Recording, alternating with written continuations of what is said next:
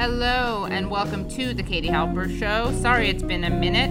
I've been working on these YouTube shows, doing a lot of live shows, but I will be releasing my podcast regularly once again, starting now. I'll also be releasing Patreon episodes, and to access those, go to patreon.com/thekatiehelpershow. Again, that's patreon.com/thekatiehelpershow. On this show, we have a really jam-packed show. We got Kyle Kulinski, we got Zephyr Teachout, we got Evan Greer, and we got Shahid Buttar. Zephyr Teachout is an author, a Fordham law professor, with an anti-corruption, anti-monopolist, pro-labor focus.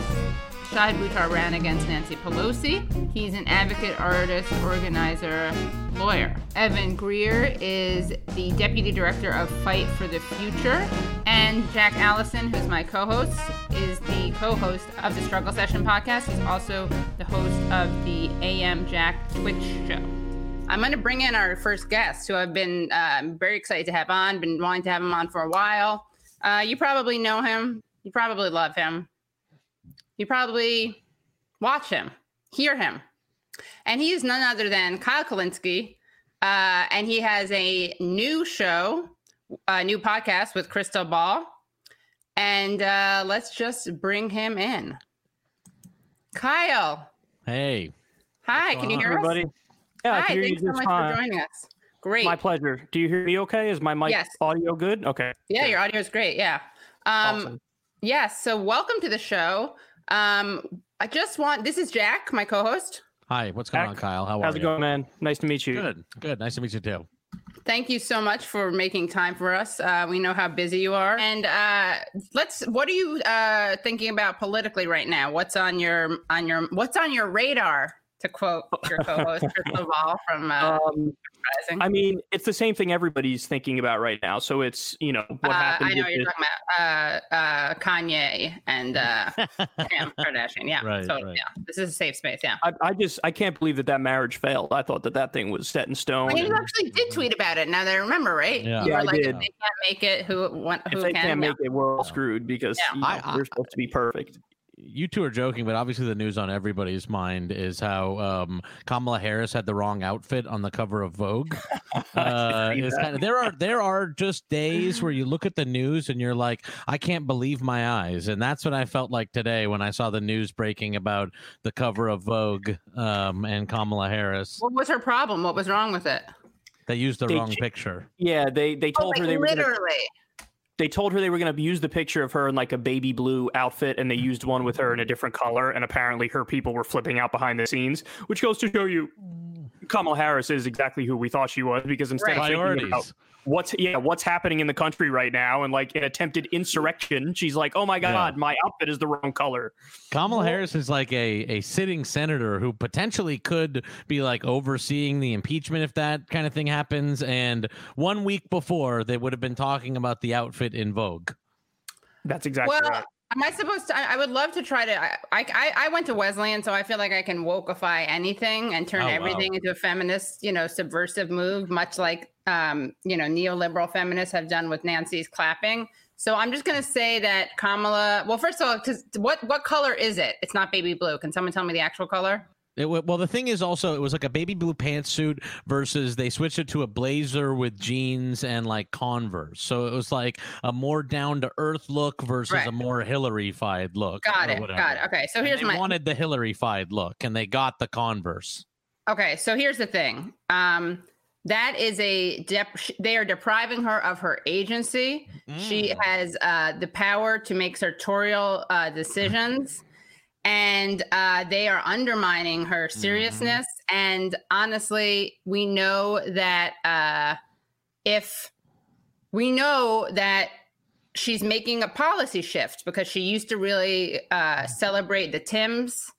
Uh-huh. And now she's deciding. And so basically Vogue is saying to her, we're going back to the Tims. We don't see you. They don't see her. Right? They don't see her. They're invisibilizing her and they're depriving her of agency. And I think that we can honestly you know, we can walk in Tim's and chew gum at the same time, if you will. And clearly what we should be talking about is not just impeachment, not just the surveillance state, but also baby blue Converse. Yeah. So we're on to you. You're on notice, Vogue. Okay. Nice try. But besides those really important stories, what are you thinking about? So, you know, for my show for tomorrow, what I have lined up, of course, I'm going to be talking about the attempted insurrection, or I call it the diet coup of the government. I'm going to be talking about the Twitter and basically every, you know, social media outlet giving Trump the death penalty effectively. So that I got that coming up, and, you know, the normal, a bunch of other stuff. I'll be running my mouth for about 2.5 hours as per usual. And what are your thoughts on all of this? Oh, geez. Which one do you want me to start with? You want me to start with the attempted coup? Yeah. Yeah. Yeah. So, so the reason I call it a diet coup is because in my mind, a coup has to involve some people in the military at the highest levels of the government who actually make it so that, as Bhaskar Sankar said, you can grab the levers of power and keep it. You know what I mean? So in other words, it had to have like some chance of success in order for it to be that. And I, you know, This was just like somebody on Twitter called them flabby suburbanites. You know, somebody else, the guys look like they're from Duck Dynasty, and some guy was like shirt off Comic-Con. It looked like Comic-Con to me. And I'm not trying to downplay the damage that they caused, because they caused a lot of damage, and over 50 people are injured, and, you know, there's, I think, 5 or 6 are dead. So this is nothing to like downplay or scoff at. Sure. And my only point is there was no way in hell that this was going to work, not even close. And so I guess the next logical question is, well, what should happen next? Because the conversation is, some people were saying 25th Amendment, take Trump out by the 25th Amendment because he was basically egging this on. Other people were saying, well, let's do impeachment. That's the big debate that's happening now. Right. But interestingly, I saw something earlier today in The Nation that really caught my eye, because I think it makes the most sense. I think the way to handle this is for Congress to invoke the 14th Amendment, Section 3 and Section 5, which basically says if you have a politician or somebody in the government who's effectively egging on an insurrection or a rebellion, that you basically can ban them from ever holding public office again.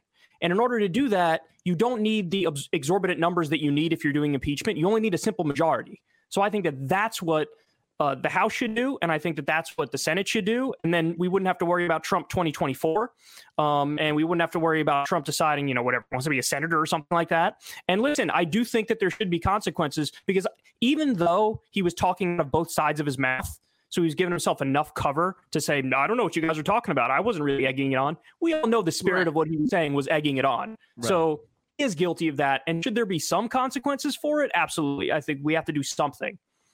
I'm like, what the hell do you remove a president for if not this? Like, why do we have it if not for this? If not for, like, you know, my other thing about it is that, you know, you have to punish Trump because we're being very punitive with all the people that, you know, ended up walking around the Capitol. And I agree with you that, you know, this was a very serious thing, and there were some very serious actors in there. There were people with zip ties and shit like that, and all weapons and everything.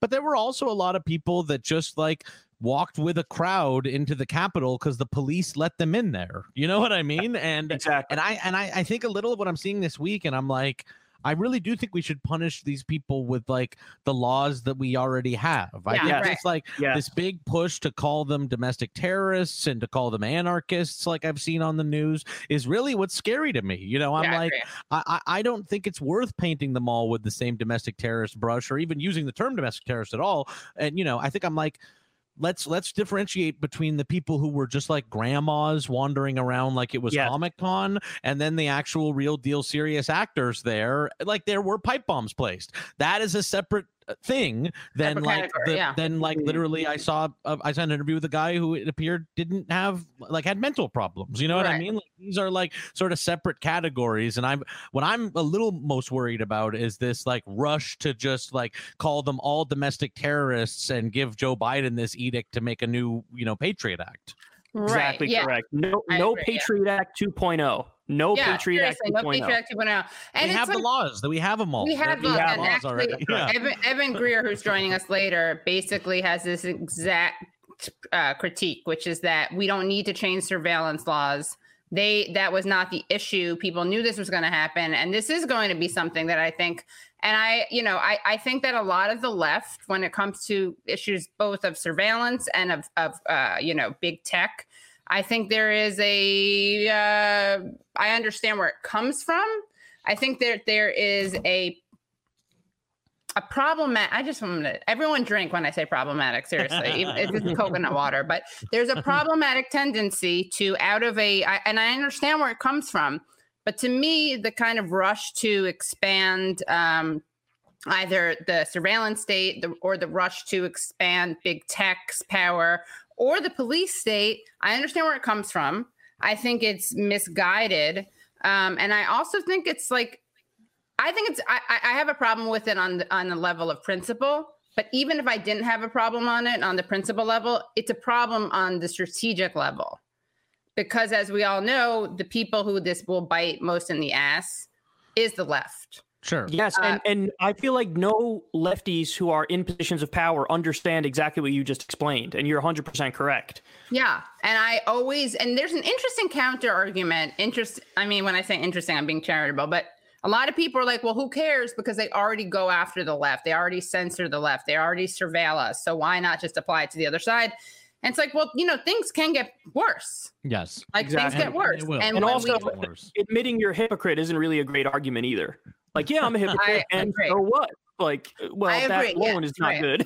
Right. My other argument specifically about the domestic terrorism label is that, like, the term terrorism is a vague one at this point. Like, yes, it has been used for people like the Oklahoma City bomber and, in the past for domestic terrorists, but kind of since 2000, it's become this very vague catch-all term for any non-state affiliated, like, hostile actor. Right. And we've used it to do, like, torture to people and stuff like that. Like, right, I would say, let's try to not use the term terrorist and be more specific just in general, rather than try to, like, wokely expand, like, right, the use of terrorist, right, because, right, yeah, to make it even or something. You know what I mean? Yeah. I feel like I see so many people being like, like, if they were, yes, exactly, black, they'd be terrorist. I'm like, yeah, let's try not to call anybody right. The response to that isn't let's make more people terrorists who aren't black. The response is let's not make black people terrorists. Let's stop talking about stop using the term terrorist. Affluenza thing, right? I do come at it from a slightly different perspective. Like, I understand your point. I think you're 100% correct. I think the downsides of rushing to call it terrorism are actually colossal, and it could lead something to, like, a Patriot Act 2.0. So point definitely taken.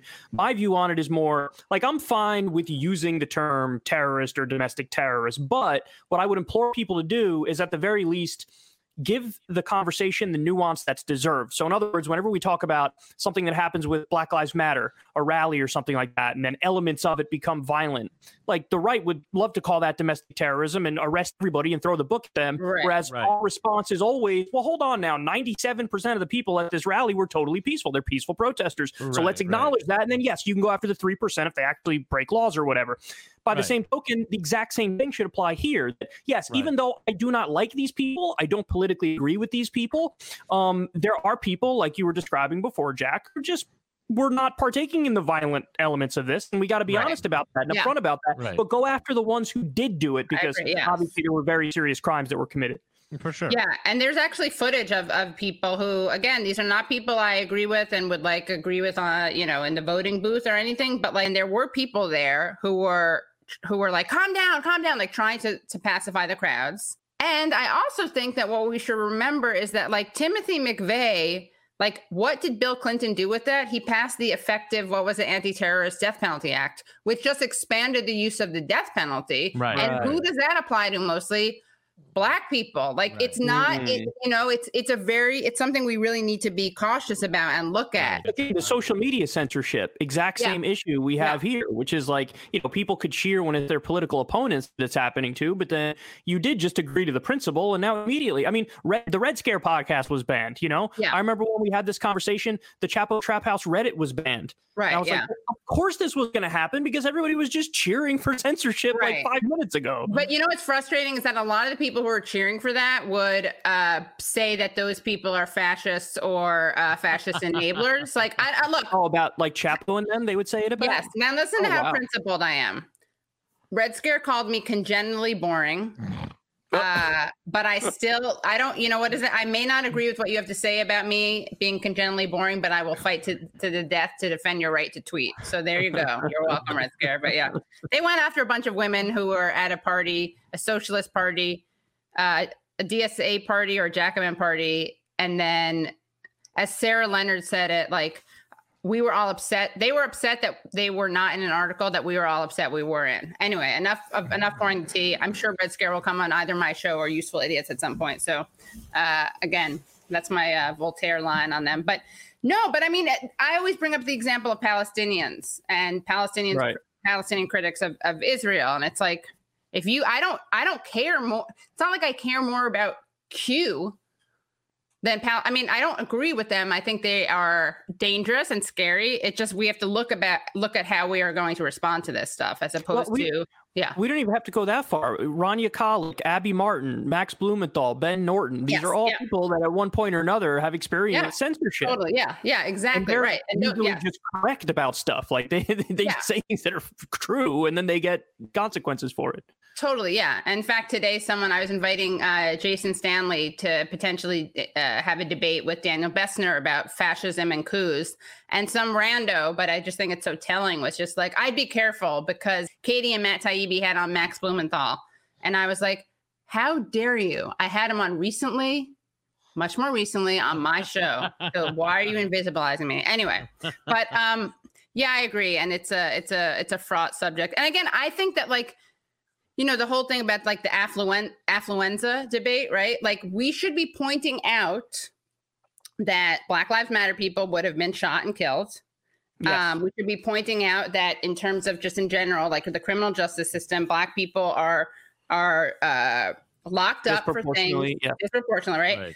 And the move and the push should be, and I think we talked about this last time, Jack, a bit, but the push should be, let's highlight this and fight for that, fight against that, not fight for more white people and more. Right, fight for fair treatment for everybody, not to crack down harder on right-wing white people. What I'd say also is that, you know, everybody was so astonished by what happened at the Capitol and the way the police acted at the Capitol. What is alarming about this is that a hard right mob formed in the Capitol and had assistance and aid from the local police. Like, that is something that, like, has happened and will keep happening around the country, and that's what's alarming about what happened on Wednesday, I guess. What happened on Wednesday? Not that a bunch of people occupied a state building. Like, I know that was kind of the most arresting thing that we saw on television, but actually the core of what was scary about Wednesday is a hard right fascist mob forming with police assistance. Right.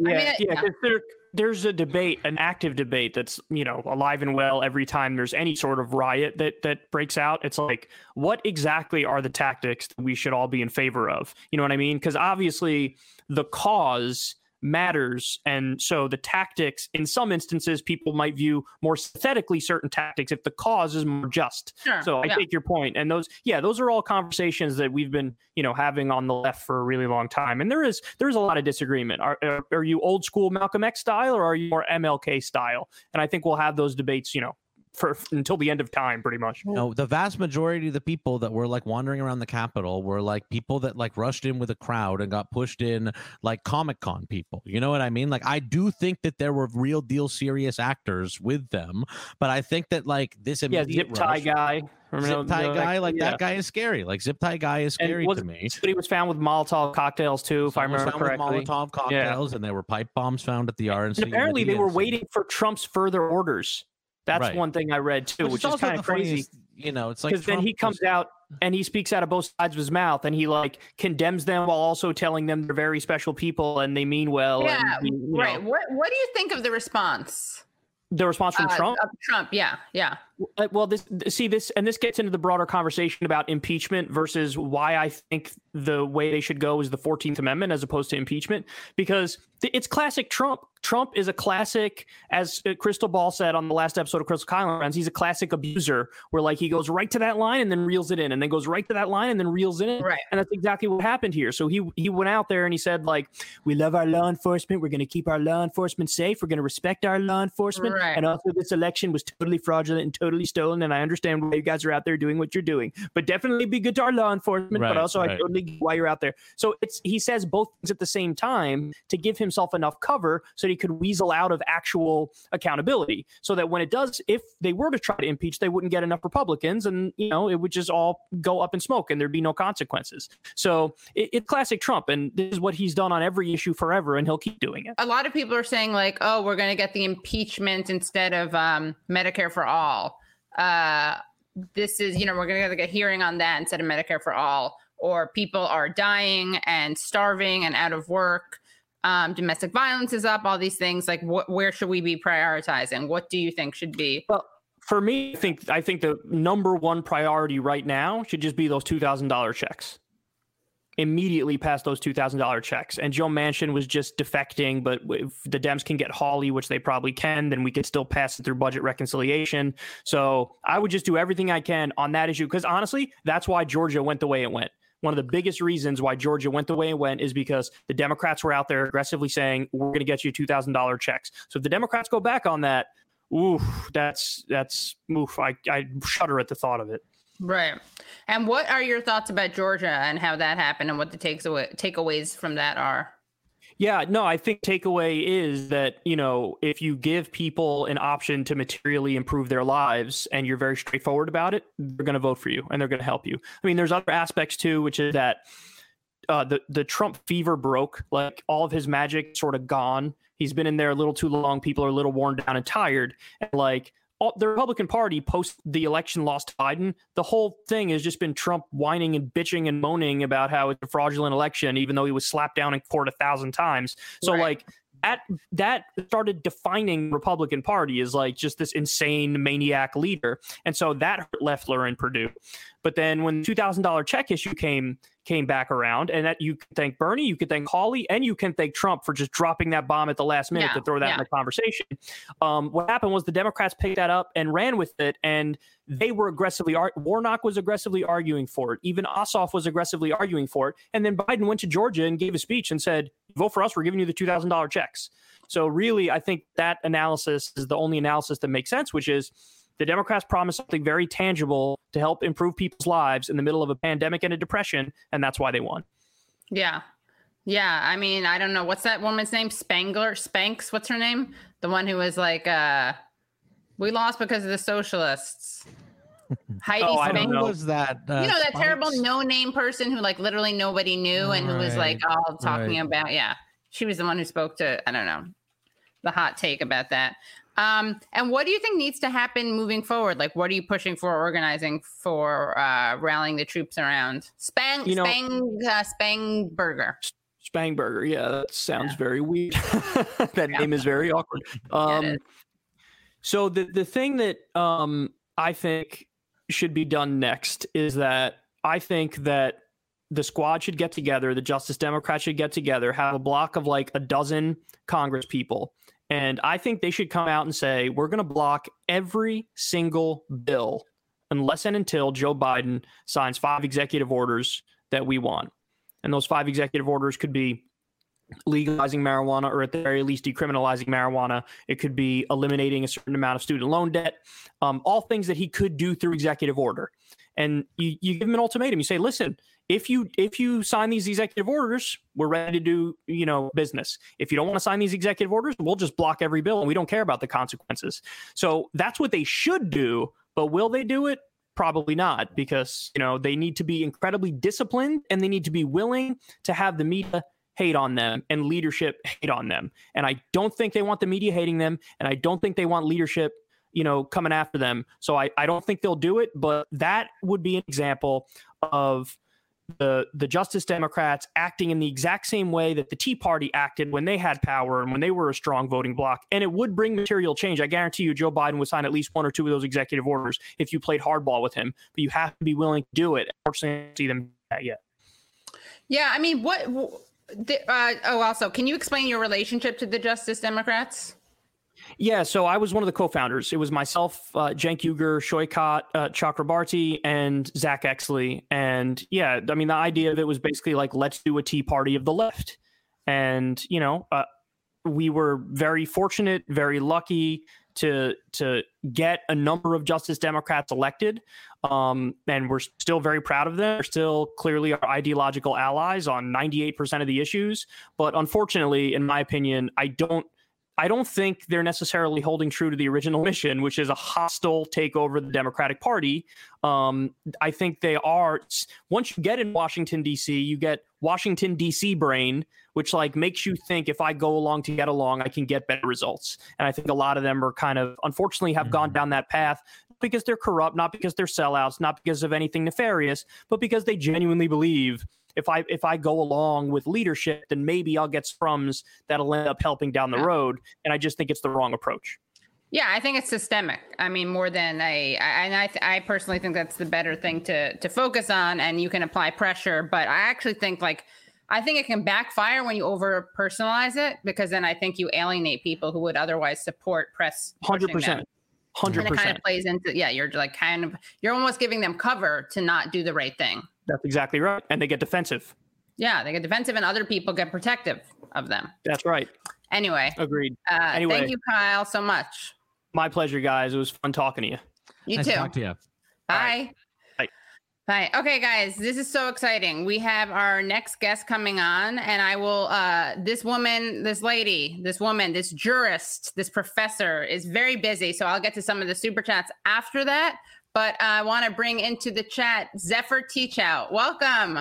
Hi, thank you so much for having me. Is my sound okay? Is it coming through? Yeah, it's great. Okay. Yeah, it's great. So I just wanted to basically, I know you've limited time because you do a lot of things in the world. What are your thoughts on what happened and also what has to happen in terms of impeachment and in terms of big tech and mostly those two things? Yeah.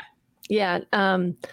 Well, I think impeachment is absolutely essential, but really want to focus our time on big tech because although there's been a little attention on this, and maybe you talked about this earlier in the program. Not so much. Okay. Yeah. But it is absolutely urgent that we take this moment, and it's been urgent for some time, but I think what's happened in this past week should make it clear to a lot of people to transform the business model of the big social media companies, Facebook, YouTube in particular. And you may remember seeing headlines about this a few years ago, the horrific genocide in Myanmar. And Facebook's role and the way in which officials used Facebook's algorithm, which does not passively allow posts or let you see posts in the order in which they are shared, but chooses what will be served up to you, in which officials in Myanmar used Facebook's algorithms, which prioritize high conflict content, conspiracy theories in this country, white nationalism, ethnic violence, to incite and build support for horrific genocide there. And I think that felt very far away to a lot of people here. It obviously was not very far away for the people there. But what we know is that we are allowing the center of our communications infrastructure to be governed by a business model which is designed to destroy democracy and the ability to come together and govern ourselves. And I think a lot of people look at this as a kind of fact of nature. They think, well, that is what tech is. It's a sort of an organic understanding as opposed to a mechanical understanding. This is absolutely a policy choice. Mm-hmm. You know, we have this amazing business model that we use for telephones, for instance, which is that you pay for the service of being able to use telephones. And you can have Congress using a long history of the public utility regulation is one way to talk about it, or common carriage, to say, hey, if you are essential communications infrastructure, you can't have this business model because this business model is destroying us. And we'll get into conversation, but just one point that relates to this is that we know from Facebook itself, and Google uses the same business model, that 2/3 of people who joined extremist groups did so after Facebook recommended they do so. Mm-hmm. And so maybe if you're watching here, you say, well, extremist groups haven't been recommended to me, but you've got to believe the data. This is basically the business model says, let's go find the things that make the heart rate go up. They're the most conflict prone. Right. And if that's true, and we know it's true, what that means is that what happened this week in D.C., what is happening with the deep disbelief, along with the white nationalism, the deep illegitimacy, the sort of push for illegitimacy around peaceful transfer of power, all of that, it's not like Facebook allowed some of it to passively happen. It was promoting that on its platform. Mm-hmm. And so I really think one of the key things that we have to be pushing for here is for Biden's administration to take the considerable power, and the executive branch has actually really outsized power when it comes to antitrust policy, and push within Congress to transform how we allow big tech to trod all over us and to be part of destroying democracy. Mm-hmm. So I think this is a really good point, Zephyr, and I'm really glad you're here, because I've seen so many people sort of using this to make the sort of free speech argument that, you know, I've even seen leftists sort of making this argument, sort of following Trump being banned across all these platforms, you know, this kind of a free speech argument. And, you know, I guess what I would say about that is that has been like a false argument from the very beginning. This was an argument made by these tech companies to allow them to like monetize. And, you know, this is really what it is about, is like making money from extreme types of content. And so I think it's really good. And I think, you know, it is really good to refocus this conversation on what the actual issue is here, which is all these companies creating a monopoly on communication as a profit engine. You know what I mean? Like, Trump being banned off of these websites is not a problem to me. That to me is just like these websites starting to, you know, reckon with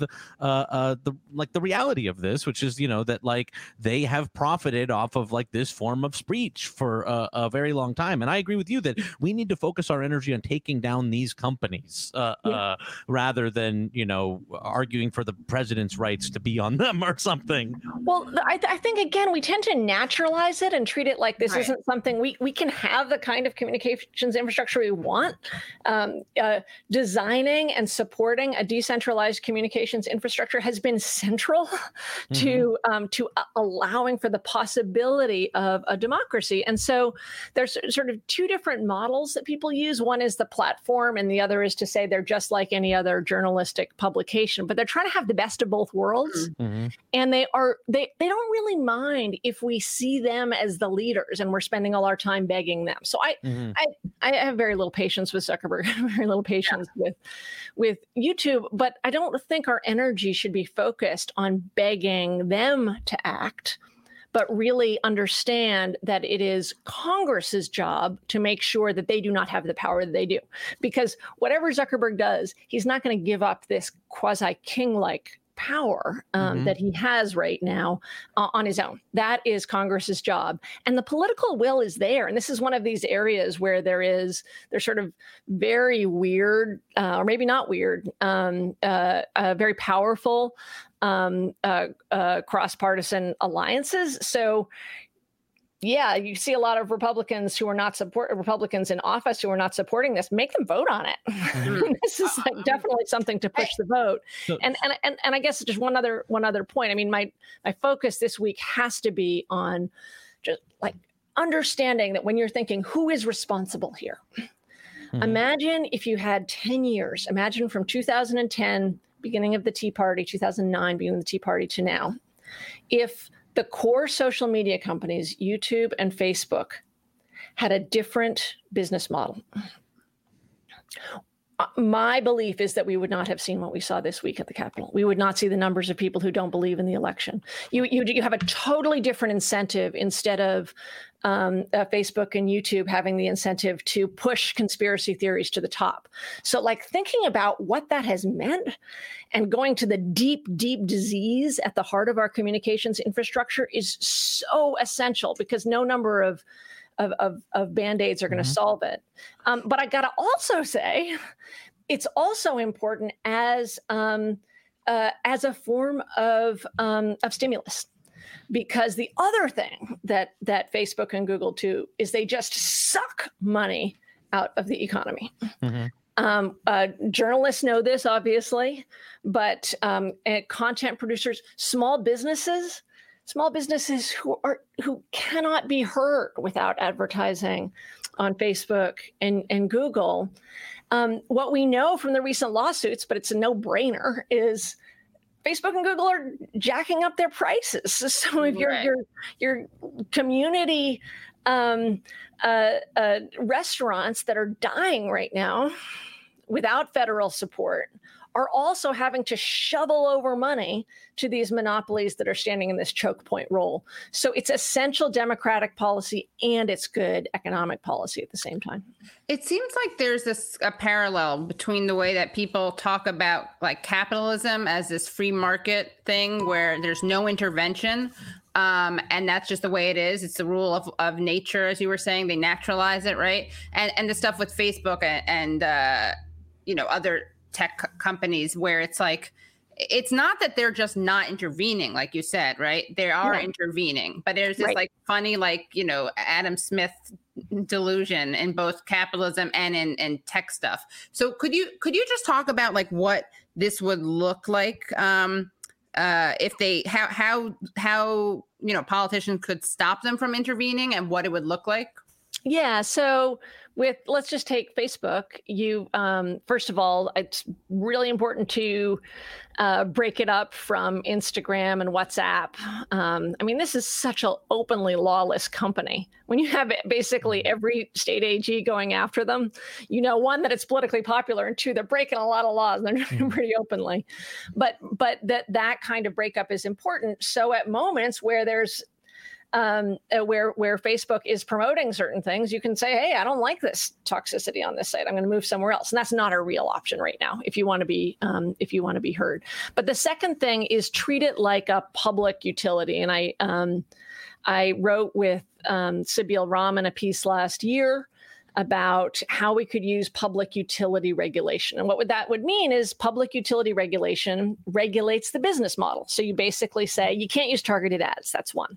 Right. So instead, you would be charged, you know, between $1 and $15 a month to use a social media service like you use your phone service.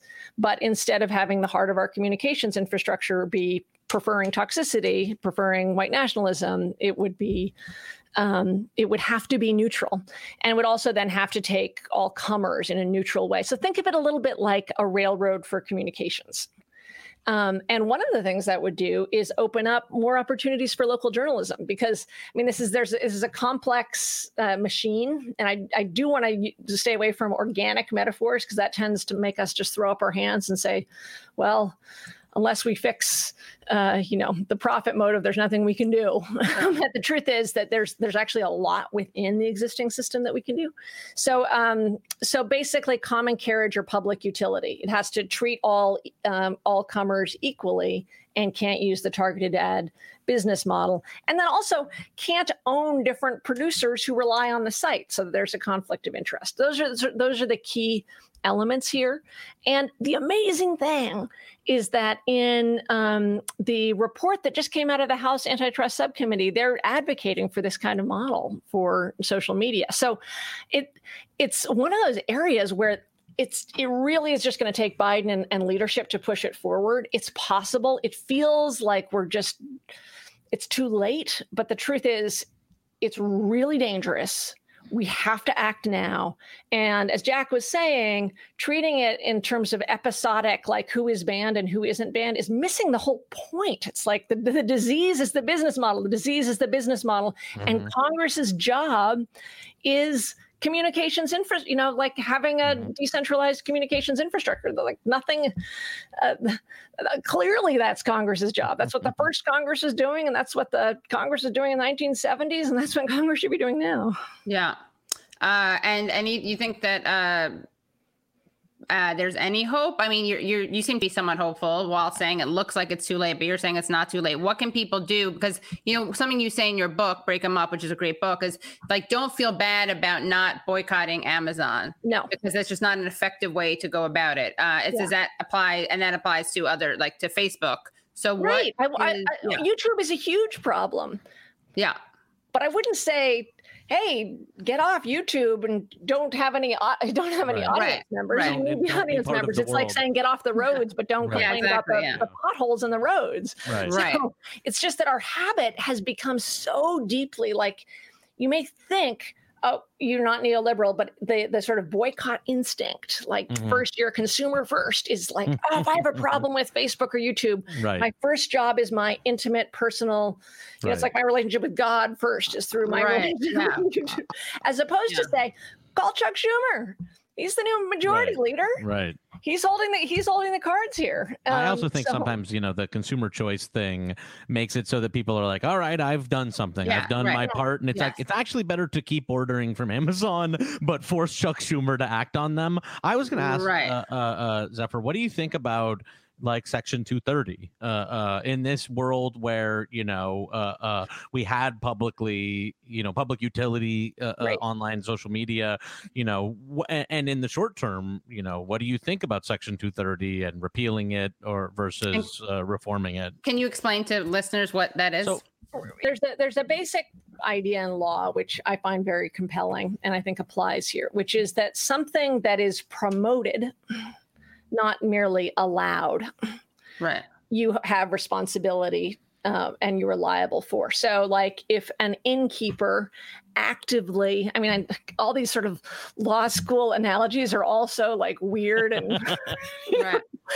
1930s, but I'm going to use it. If a bar wench. Yeah. If you have an innkeeper who actively like sprays the sidewalk with water on an icy day and then somebody comes along and slips. Right. That's really different than an innkeeper who's like, I don't care about the sidewalk. Once you're inside, you're inside. And so the sort of the choice to actively do something creates liability. And so I would apply the same principle here, which is that for promoted posts, liability should exist. And so the effect there then would be to discourage the promotion, basically require more awareness around the promotion of posts. I really think the more key thing is starting with the business model. I feel like we're doing sort of patches, but a lot of times when people are talking about 230, they're lying, just to be clear, especially on the right. Right. Yes. That's why it's a weird area to sort of enter briefly. Well, it's also such a weird thing, for the right to even talk about it. Cause I'm like, Section 230 would mean that these companies have to moderate what you are saying. They would have to moderate your political ads, but whatever. Right. Yeah. And I guess the deeper point here, well, a sort of a historical way to think about it is that when journalism started being penny press journalism, working class journalism, which is absolutely essential, journalism that is paid for by, not by wealthy investors who are waiting to see whether their ship's cargo was not damaged or not, but journalism, working class journalism, popular and local journalism in the mid to late 19th century a lot of the first stuff was filled with lies, just lies. Like, there's people on the moon with wings was one of the most popular early publications that went through several different iterations. And the way that law developed is said, okay, is say, okay, well, if you are going to hold yourself out as a journalist, you're going to be responsible, right? Mm. So that otherwise we're just going to have lots of false stories out there. And this is just goes back to the beginning of the conversation, which is the platforms are trying to have it both ways. They're trying to claim as a protection, oh, we're just like journalists, but they don't have the obligations that journalists do. Mm-hmm. And that I think I actually don't want them to be journalists. I think it's better for them to be platforms, but to be neutral in public utilities and then, mm-hmm. and then actually support more journalism. I don't want, you know, Facebook journalism. Right. And any other final message you want to tell people? Well, we are, I mean, it's a strange moment because we're beginning the Biden administration. And the one thing I will say that gives me, not the one thing, but one thing that gives me some hope is that in the last 3 weeks, we have seen Biden move on two big things in a big way, on the $2,000 checks and on impeachment. And I've always thought Biden's a bit of a question mark, you know, that like, but the fact that he's moved so quickly twice, even before being president, means that those of us who are activists and pushing know we have our marching orders. This is an administration that may not say it likes to listen, but is sensitive to grassroots activity, which is why it's really, really important to be pushing, pushing a very aggressive economic agenda and accountability. Great. Well, thank you so much, Zephyr. Definitely come back on. Thanks so much for having me. Of course. Have a good night. All right. By the way, I can already hear the people in the chat that I'm not looking at. Although, Jack, you got called out. Someone's like, we see you looking at the chat. Oh, but, me? Yeah, never. I know. But never. I just want you to know you can agree with what Zephyr just said and also hate Biden. I want to. This is a space. I'm holding the space for that idea, which you know is true. It's not saying that Biden is good for it, wants to do the right thing. He's I would say even, and I thought it was great talking to Zephyr. I actually do disagree with Zephyr with what she said at the end there, and I think it's totally okay for us to have different perspectives on that. I still think it's worth pushing for what's worth pushing for, because what the fuck else are we going to do? What else can we do? Yeah. So I disagree with her, but I have a lot of respect for her, and it was great to talk to her. Yeah, I agree. Yeah. I mean, I think you're basic. Yeah. I mean, the thing is, she's such a lawyer that I don't even think she's making as much of a normative moral. But I do really agree with her about the social media thing and in reframing this conversation, because I honestly think that we've like lost the plot a little bit on this conversation about Trump getting pulled off of social media and stuff like that. And I think that we are on the left now using the like false argument that the social media companies made, like to make profit for themselves. Like this never was an expression of free speech. Like these on these platforms never was speech. It never was even censorship. It's like these have always been to sell products. The fucked up thing here is that we have ceded a monopoly of communication to these private companies that they're using it to sell products. Like not that like this bastion of free speech, you know, removed fucking carnival barker Donald Trump from it. Right. Yeah. Decided that they would no longer profit from Donald Trump's speech. Right. Man, Jack, you're the reason why everyone doesn't have health care. Oh, what is it? That's what I hear. I think that's sarcasm. I believe that's sarcasm. We are having back return guest Shahid Buttar, who is an activist. He challenged Nancy Pelosi. He's a real nerd, constitutional lawyer, poet. I hope it's okay I call him a nerd. I say that. I'm nerd positive. And making her Katie Halberstam. You took back the word. You know, I took back. I reclaimed it. Yeah. And making her Katie Halberstam debut is Evan Greer, a Boston-based musician, activist, writer. She's the deputy director of Fight for the Future, a digital rights group that advocates for a free and open internet and against policies and practices of censorship, invasion of privacy, free speech, and the increasing reach of the surveillance state. And she writes for places like the Washington Post, The Guardian, Wired, and BuzzFeed News. Okay, so let us bring these fine people into the chat. Evan, Shahid, thank you so much for joining us. Hey, Katie. Great to see you, Evan. I haven't seen it done. I want to start with you, Evan, because you have a great piece that you wrote for Fast Company. I always want to say Fast Times, like Fast Times at Richmond High. And it says, I'm just going to quote you if that's okay. More money, weapons, and technology in the hands of the Department of Homeland Security, an agency complicit in human rights abuses long before Trump took office, won't stop the rising threat of right-wing violence. Instead, it will be used to suppress legitimate dissent and disproportionately target Black and Brown activists, Muslims, immigrant communities, and social movements that effectively challenge systemic injustice and corporate power. More specifically, lawmakers should reject attempts to exploit the crisis Trump created to further one of Trump's top goals, gutting Section 230, a foundational law that makes it possible for websites to host the content, posts, videos, photos, memes, and opinions of ordinary people. So can you, unlike the surveillance state, which we don't want to be expanded, can you expand on that?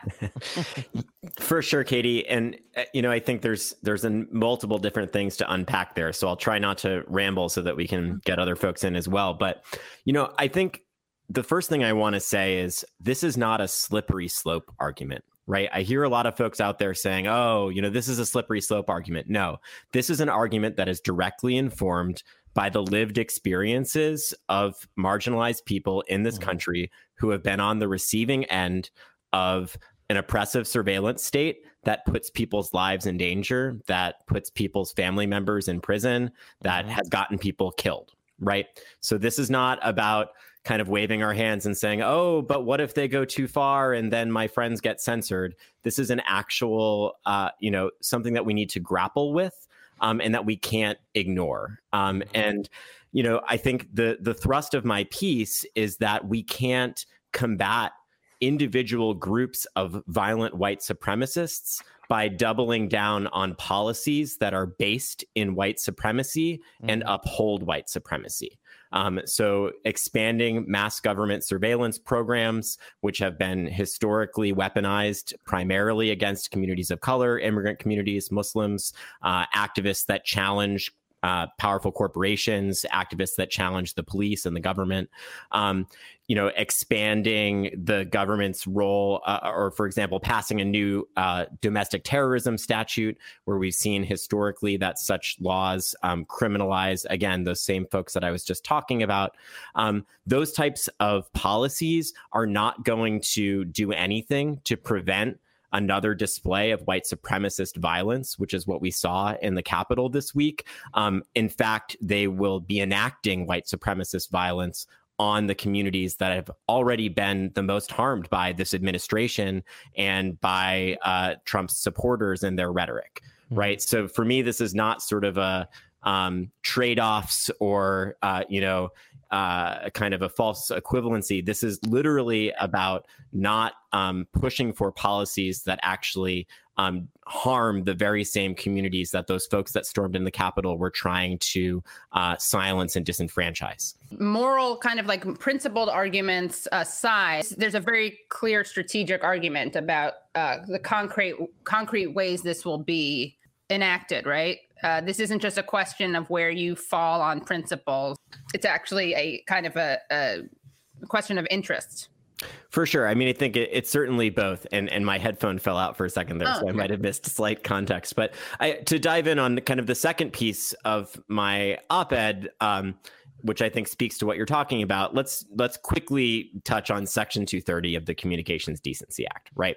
So this is a great example where we can and should have robust debates about things like deplatforming and what is the responsibility of big tech companies and their surveillance capitalist business model, or things like algorithmic amplification. What role does that play in assisting white supremacists and fascists with recruitment and amplifying some of the worst content on the internet in this never-ending quest for advertising dollars, right? Those are conversations we should have, and we can have reasonable disagreements about where the lines are or what the best policies are to address the harms that are clearly happening, right? We also can't be the party of hands off the internet, everything is fine, and pretend that there aren't real harms that are being done by these massive corporations and their business practices. That said, we should all be able to agree that ripping up Section 230 of the Communications Decency Act isn't going to fix any of those harms. Sort of wherever you land, whether you think that big tech companies engage in too much moderation and are censoring legitimate political speech, or you think they're not doing enough and they should be taking down more accounts, either way, ripping up Section 230 won't fix the problem that you have with these companies, right? And so I think this has been a huge, in a lot of ways, distraction from some of the things that we really need, which I would argue are finally passing a strong federal data privacy law that would ban the type of data harvesting and micro-targeting that these companies use to sort of algorithmically inject some of the worst content into the minds of the people who are most susceptible to it, and sort of gives them their monopoly power, actually enforcing existing antitrust laws, a host of other options that we have to rein in the power of these companies to break up their monopoly and gatekeeper control, rather than destroying a law that fundamentally is at the core of what enables all the best aspects of the internet, the parts of it that are actually transformative and have given a voice to many people who have been historically silenced in our society and through mainstream media in the past. So, I guess that's my main point. It's like, let's have a real debate about deplatforming. Let's stop fucking like saying bullshit about Section 230. And I would point folks to, many resources and explainers, because in the end, that's one thing, I want to approach the show tonight and our conversations about this with some humility, because I think there is a degree to which, like, I don't know, like, I don't genuinely know, whether, if I were sitting behind the controls at a company like Twitter, what I would think is actually the best thing to do about deplatforming someone like Donald Trump. I think there's really valid arguments to be made on a number of sides about, where are the lines? When do we approach that, like, fire in a crowded theater, kind of carve out that we all understand to be built into the First Amendment? But I do know that ripping up Section 230 isn't going to make this situation any better. So I think that's, like, a good thing for anyone out there who cares about this to start with, so we can, like, push that aside, so we can actually have the real conversation about what we should be doing and what we shouldn't be doing. So you're saying let's table and pause, and there's a lot to talk about, and we shouldn't, like, be scared off of talking about the other stuff about platforming. But what we can all agree on that's not controversial or shouldn't be controversial is this issue.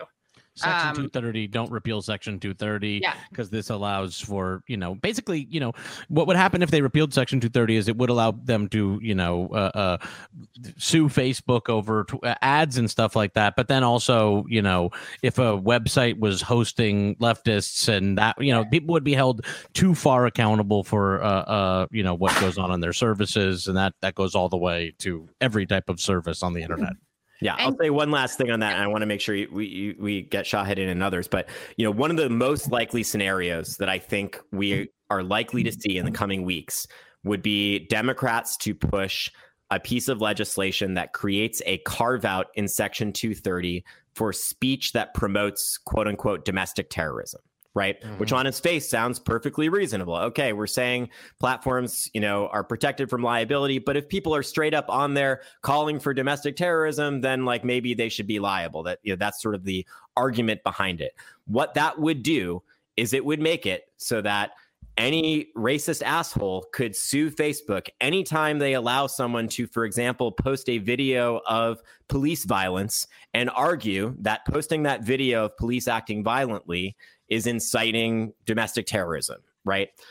So anything like that, I think, would end up actually crushing the anti-racist and anti-fascist social movements that we clearly desperately need now more than ever. So to make it more concrete, this isn't just about, will they repeal it? I think we're much more likely to see kind of these narrow attempts to create carve-outs in it. But many of those carve-outs could be just as devastating as repealing the law entirely. And I think that one is very likely to be coming sooner rather than later. And we need to be ready to wholeheartedly oppose it, and again, push for real solutions and real community responses to this very real threat of organized white supremacist violence that is amplified by big tech companies' business models. Can one of you just give a summary of what it is? Section 230 is You're the lawyer.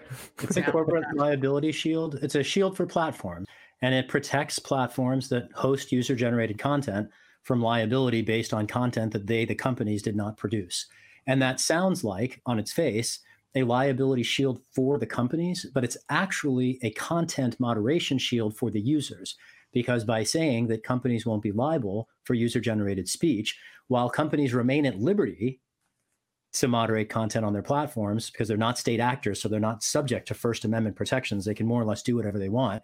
As long as 230 is in place, they don't have an incentive to actively police user speech. So what removing 230 would do, that's the scenario that Evan's noting, whether it's repealing or carving it out, any erosions to 230 would basically invite companies to more aggressively police, censor, suspend, and ban user-generated content. And that's a huge problem here. A lot of people are responding to any number of legitimate concerns, including, for instance, the completely unreasonable power of tech companies. And it is absolutely true that corporate content moderation decisions are entirely arbitrary. And I would say, frankly, that the ban of Donald Trump demonstrates it. I don't have a problem with it, particularly because he incites violence. And so that's not constitutionally protected speech, nor is Twitter a state actor. But the point of the arbitrariness absolutely sticks, because it's not like he just started inciting violence. He's been doing this for years. Mm-hmm. So why now? Why today? Why, based on a series of tweets that themselves aren't even nearly as incendiary as half the other things he's posted? Right. It speaks to precisely the fact that the corporate platforms are run amok. They can do whatever they want. And 230 is basically the last vestige of not giving them a reason to do everything they want, or everything that the government might want. I wanted to start, I think, with you, Evan, because you have a great piece that you wrote for Fast Company. I always want to say Fast Times, like Fast Times at Richmond High. And it says, I'm just going to quote you if that's okay. Sure. More money, weapons, and technology in the hands of the Department of Homeland Security, an agency complicit in human rights abuses long before Trump took office, won't stop the rising threat of right-wing violence. Instead, it will be used to suppress legitimate dissent and disproportionately target Black and Brown activists, Muslims, immigrant communities, and social movements that effectively challenge systemic injustice and corporate power.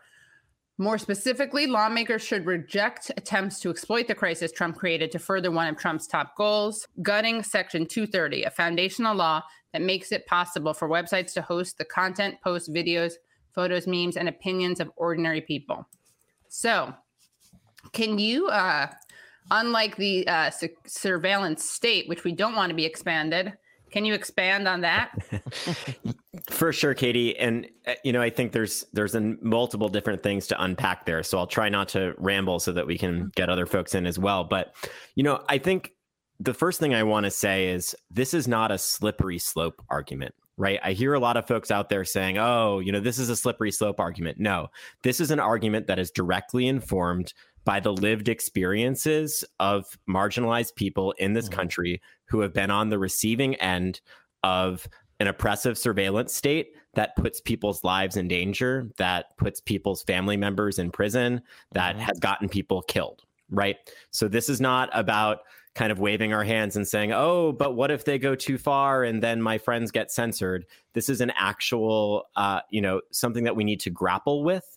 And that we can't ignore. I think the thrust of my piece is that we can't combat individual groups of violent white supremacists by doubling down on policies that are based in white supremacy and uphold white supremacy.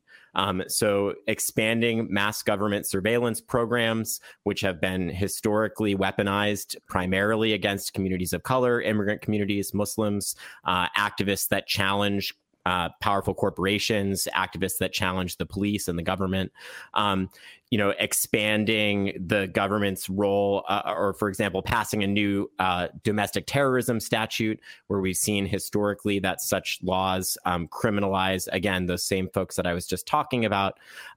Those types of policies are not going to do anything to prevent another display of white supremacist violence, which is what we saw in the Capitol this week. In fact, they will be enacting white supremacist violence on the communities that have already been the most harmed by this administration and by Trump's supporters and their rhetoric, right? So for me, this is not sort of a trade-offs or, kind of a false equivalency. This is literally about not pushing for policies that actually harm the very same communities that those folks that stormed in the Capitol were trying to silence and disenfranchise. Moral kind of like principled arguments aside, there's a very clear strategic argument about the concrete ways this will be enacted, right? This isn't just a question of where you fall on principles. It's actually a kind of a question of interest. For sure. I mean, I think it's certainly both. And my headphone fell out for a second there, so I might have missed slight context. But to dive in on kind of the second piece of my op-ed, which I think speaks to what you're talking about, let's quickly touch on Section 230 of the Communications Decency Act, right? Mm-hmm. So this is a great example where we can and should have robust debates about things like deplatforming and what is the responsibility of big tech companies and their surveillance capitalist business model, or things like algorithmic amplification. What role does that play in assisting white supremacists and fascists with recruitment and amplifying some of the worst content on the internet in this never-ending quest for advertising dollars, right? Mm. Those are conversations we should have. And we can have reasonable disagreements about where the lines are or what the best policies are to address the harms that are clearly happening, right? We also can't be the party of hands off the internet, everything is fine, and pretend that there aren't real harms that are being done by these massive corporations and their business practices. That said, we should all be able to agree that ripping up Section 230 of the Communications Decency Act isn't going to fix any of those harms. Sort of wherever you land, whether you think that big tech companies engage in too much moderation and are censoring legitimate political speech, or you think they're not doing enough and they should be taking down more accounts. Either way, ripping up Section 230 won't fix the problem that you have with these companies, right? And so I think this has been a huge, in a lot of ways, distraction from some of the things that we really need, which I would argue are finally passing a strong federal data privacy law that would ban the type of data harvesting and micro-targeting that these companies use to sort of algorithmically inject some of the worst content into the minds of the people who are most susceptible to it, and sort of gives them their monopoly power, actually enforcing existing antitrust laws, mm-hmm. A host of other options that we have to rein in the power of these companies to break up their monopoly and gatekeeper control, rather than destroying a law that fundamentally is at the core of what enables all the best aspects of the internet, the parts of it that are actually transformative and have given a voice to many people who have been historically silenced in our society and through mainstream media in the past. So, I guess that's my main point. It's like, let's have a real debate about deplatforming. Let's stop fucking like saying bullshit about Section 230. And I would point folks to, many resources and explainers, because in the end, that's one thing, I want to approach the show tonight and our conversations about this with some humility, because I think there is a degree to which, I don't know, I don't genuinely know, whether, if I were sitting behind the controls at a company like Twitter, what I would think is actually the best thing to do about deplatforming someone like Donald Trump. I think there's really valid arguments to be made on a number of sides about, where are the lines? When do we approach that fire in a crowded theater, kind of carve out that we all understand to be built into the First Amendment? But I do know that ripping up Section 230 isn't going to make this situation any better. So I think that's a good thing for anyone out there who cares about this to start with, so we can push that aside, so we can actually have the real conversation about what we should be doing and what we shouldn't be doing. So you're saying let's table and pause, and there's a lot to talk about, and we shouldn't be scared off of talking about the other stuff about platforming. But what we can all agree on that's not controversial or shouldn't be controversial is this issue. Section 230, don't repeal Section 230, because this allows for, what would happen if they repealed Section 230 is it would allow them to, sue Facebook over ads and stuff like that. But then also, if a website was hosting leftists and that, people would be held too far accountable for, what goes on their services. And that goes all the way to every type of service on the internet. Yeah, I'll say one last thing on that. And I want to make sure we get Shahid in and others. But, you know, one of the most likely scenarios that I think we are likely to see in the coming weeks would be Democrats to push a piece of legislation that creates a carve out in Section 230 for speech that promotes, quote unquote, domestic terrorism. Right. Mm-hmm. Which on its face sounds perfectly reasonable. OK, we're saying platforms, you know, are protected from liability. But if people are straight up on there calling for domestic terrorism, then like maybe they should be liable. That, you know, that's sort of the argument behind it. What that would do is it would make it so that any racist asshole could sue Facebook anytime they allow someone to, for example, post a video of police violence and argue that posting that video of police acting violently is inciting domestic terrorism, right?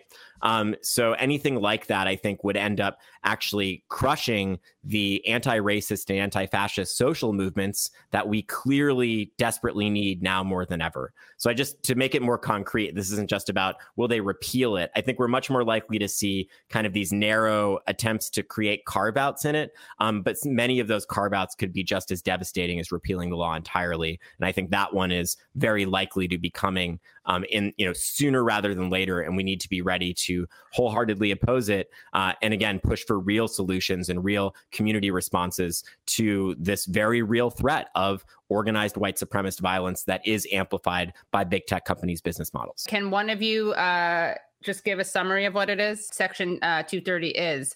You're the lawyer. It's a corporate liability shield. It's a shield for platforms, and it protects platforms that host user-generated content from liability based on content that they, the companies, did not produce.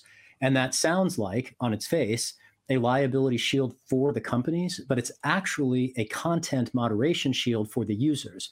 Because by saying that companies won't be liable for user-generated speech, while companies remain at liberty to moderate content on their platforms, because they're not state actors, so they're not subject to First Amendment protections, they can more or less do whatever they want.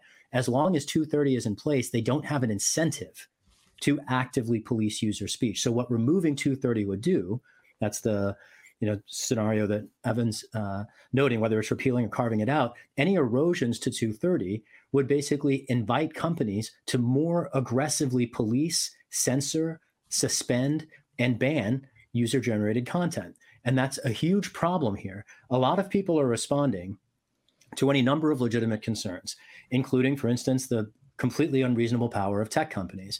And it is absolutely true that corporate content moderation decisions are entirely arbitrary. And I would say, frankly, that the ban of Donald Trump demonstrates it. I don't have a problem with it, particularly because he incites violence. And so that's not constitutionally protected speech, nor is Twitter a state actor. But the point of the arbitrariness absolutely sticks, because it's not like he just started inciting violence. He's been doing this for years. Mm-hmm. So why now? Why today? Why, based on a series of tweets that themselves aren't even nearly as incendiary as half the other things he's posted? Right. It speaks to precisely the fact that the corporate platforms are run amok. They can do whatever they want. And 230 is basically the last vestige of not giving them a reason to do everything they want or everything that the government might want. You know, as we're talking, particularly, Evan mentioned the possibility of another carve out to Section 230. And we have seen some already. SESTA and FOSTA were carve-outs to the law that have had demonstrable consequences. People have been placed at physical risk because they've lost access to online platforms that particularly sex workers used to use to stay safe at work. And when we place people at harm through ham-fisted, ill-considered, half-baked legislation, we should learn from it rather than double down on those unforced errors. And a particular carve-out that would address, for instance, content that could be read to promote domestic terrorism. Just to be clear here, domestic terrorism has been held in the past, I'm thinking of the Tarek Mehanna case, to include academic translation of Arabic texts. And if the designation of what is terrorism is just random, you know, it's included taking pictures at factory farms. It's included breaking monkeys out of labs. All those things are domestic terrorism, according to our government. And so, you know, people might be responding to Wednesday, but adopting these kinds of overbroad laws does no one any good. And again, there are real legitimate concerns here. I'd love particularly to develop on the theme that Evan raised about antitrust measures that can actually strike at the legitimate concern that people have in a way that better addresses them without creating these unnecessary risks that repealing parts of Section 230 would. Yeah. And can you explain, sorry, that case about translation? Because I don't know what that is. And maybe others don't. Sure. I can jump in on that. Please, go ahead. So I worked on this campaign, and in fact, our good friends at Breitbart and the Daily Caller wrote extensive articles about my involvement in this civil liberties campaign in my early 20s. But this was a case of a Muslim man from the Boston area, Tarek Mehanna, who was charged and convicted with material support for terrorism. And one of the primary pieces of evidence or kind of, core accusations of this charge was that he translated a number of old Islamic texts, posted them on the internet. Some of them were then shared by organizations that the U.S. government deems to be terrorist organizations. And so they charged him with material support for basically engaging in academic translation of religious texts. But really, it was about him being a politically active Muslim man who was speaking out at that time. And this has happened, historically a number of times, right? Material support for terrorism has been used to target politically active Muslims in the U.S., a number of times since 9/11. And I think this is really important, too, because we often think of this there's a lot of navel gazing happening right now on Twitter and among. Hey, hold on one second. Hold on. Oh, sure. Okay. Yeah. What were you saying? Oh, yes. We're all gazing at our navel. I'm actually gazing at my hoodie. I have to shout out that my hoodie actually has the text of Section 230 of the Communications Decency Act on it. I might win the nerd award. Typing the Fight for the Future merch. Deputy director. No, but, there's a lot of navel gazing happening among particularly white leftists in the U.S. right now. And I just think it needs to be said over and over again that the people who are deplatformed on social media most often are politically active Muslims and Arabs who live outside the U.S., whose speech is caught up in automated removal of this kind of anti-terrorist automated removal programs that are shared across the 4 or 5 major web platforms, right? And Gillian York at EFF has written extensively about this and others. And then in the U.S., the people who are systematically deplatformed from social media the most are sex workers. Right. Mm-hmm. And so I understand, people like to cheer on deplatforming when it happens to those who arguably really, really genuinely do deserve it. But again, this is not a slippery slope argument. We need to and must contend with the reality that there is a tremendous amount of harmful deplatforming happening of legitimate political and sexual and, other controversial or, shouldn't be controversial content on the internet. And the more power we hand to large tech companies and government agencies to kind of make those calls that should be made at a more kind of community-based level, the more danger we put those marginalized people in. And I just think that needs to be said over and over and over again. We want this to be simple. And I see this in my mentions all the time right now where people are like, it's simple. Just ban the terrorists. Right. And it's just not that simple. I wish it were too. I really genuinely do. But we have to understand how this impacts people in dozens of countries, creating content in dozens of different languages, in dozens of different formats, in jokes, in memes, in videos. It's just not as simple as you want it to be. I'm sorry. Also, well, I wanted to ask, can I just ask a question? Is that, if you have a direct response to that, you can. Yeah, constructive tension. I mean, and I fully agree with the characterization of the Mehanna case and generally everything else that I've been saying. The one place where I guess I just maybe this isn't constructive tension, but this idea that the people who are harmed most by deplatforming are marginalized communities. As a member of one of those marginalized communities, I respect the point, but I think there's actually a much bigger harm here, and it's not to us; it's to all of us because it goes like this: when we invite corporate interference with speech, which is what any erosion to 230 would do, we effectively constrain political discourse in public, right? We're giving tools, whether to companies or in the traditional First Amendment setting to the government, to silence speech. What that does is force discourse into the shadows. It heightens the narrative of marginalization that the right wing promotes, and it frankly plays into precisely the underlying social pattern that is driving everything from the mob that we saw ransack the Capitol on Wednesday to the attacks on marginalized communities across the country. You know, this right-wing, virulent nationalism, white nationalism, is fueled by the arbitrariness that corporate content moderation reflects. And so it's not just we who are marginalized on the hook. You know, some people care about us. I get the sense, frankly, most people don't. And so I'm just making the point here that whether you care about marginalized communities or whether you just care about there not being people ransacking the Capitol, we should get in front of these issues by inviting speech into the public sphere. That's the genius of the First Amendment, our constitutional design, the principles. It's a genius of, at least as they were originally constructed, some of these tech platforms. One piece I'd also like to just throw on the table here, it's not as if anybody particularly wants corporate domination of the internet. 230 to some extent is a concession recognizing that corporate platforms have eclipsed the internet that many of us knew in the 90s. And as long as Facebook and Google and Microsoft and the big companies effectively operate walled gardens, it's really important to maintain protections so that users can still access the platforms. I would be perfectly happy with the platforms making their own decisions, except that they've all attained monopoly influence on the internet. And so you don't have a choice. When these arbitrary platforms silence a speaker, it's not like you have opportunities to go in other directions. And this starts to speak to some of the antitrust remedies that I think Congress has. Well, and quickly, if I can add to that, I completely agree. And Shahid, thanks for that kind of constructive tension as you framed it. But I have some more constructive tension, but yeah. Okay, great. But quickly, I'll also just say that blowing up Section 230 would actually solidify the monopoly power of the largest tech companies, right? They are the only ones that have the money to hire the army of lawyers and lobbyists that would be needed to navigate a world without this basic protection.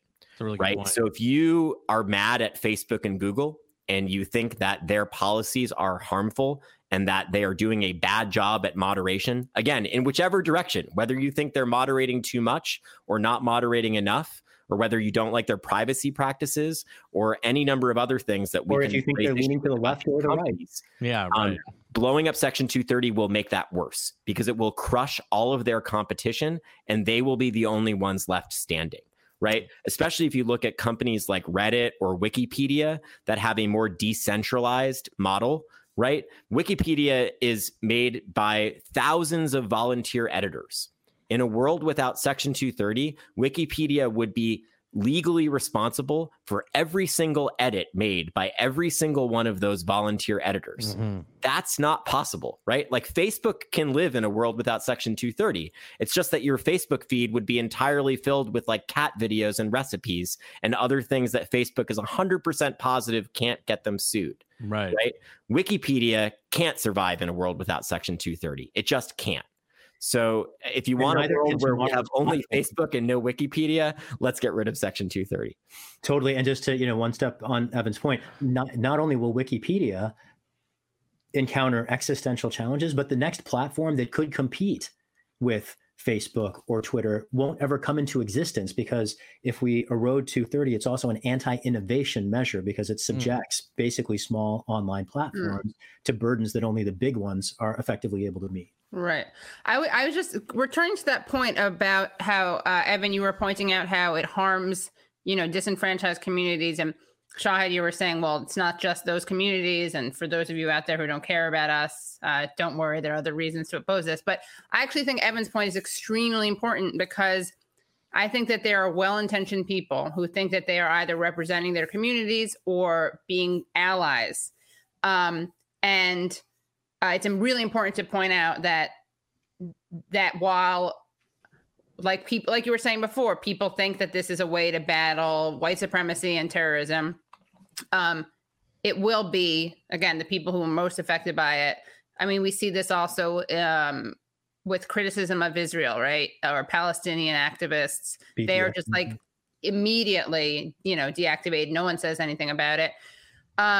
But I've a response I've heard to this a lot, and I think I brought this up with you, Shahid, the other day, but is well, who cares? Because they already go after the left. They already, are censor the left. So this is just catching up. And what's your response to that, Evan? And then Shahid. Yeah, for sure. I mean, I think the way that I look at this is that most tech policy over the last year, couple years, has been about working the refs, right? Mm-hmm. And we're working the refs in a game that we always lose. And I'll unabashedly say we as the left here, right? Yeah. Because we are never going to be willing to be as disingenuous and full of shit as the far right is, right? And so they will create this faux outrage about anything, and then they will go out and do like actually legitimately dangerous, crazy things and cry censorship when they get deplatformed, right?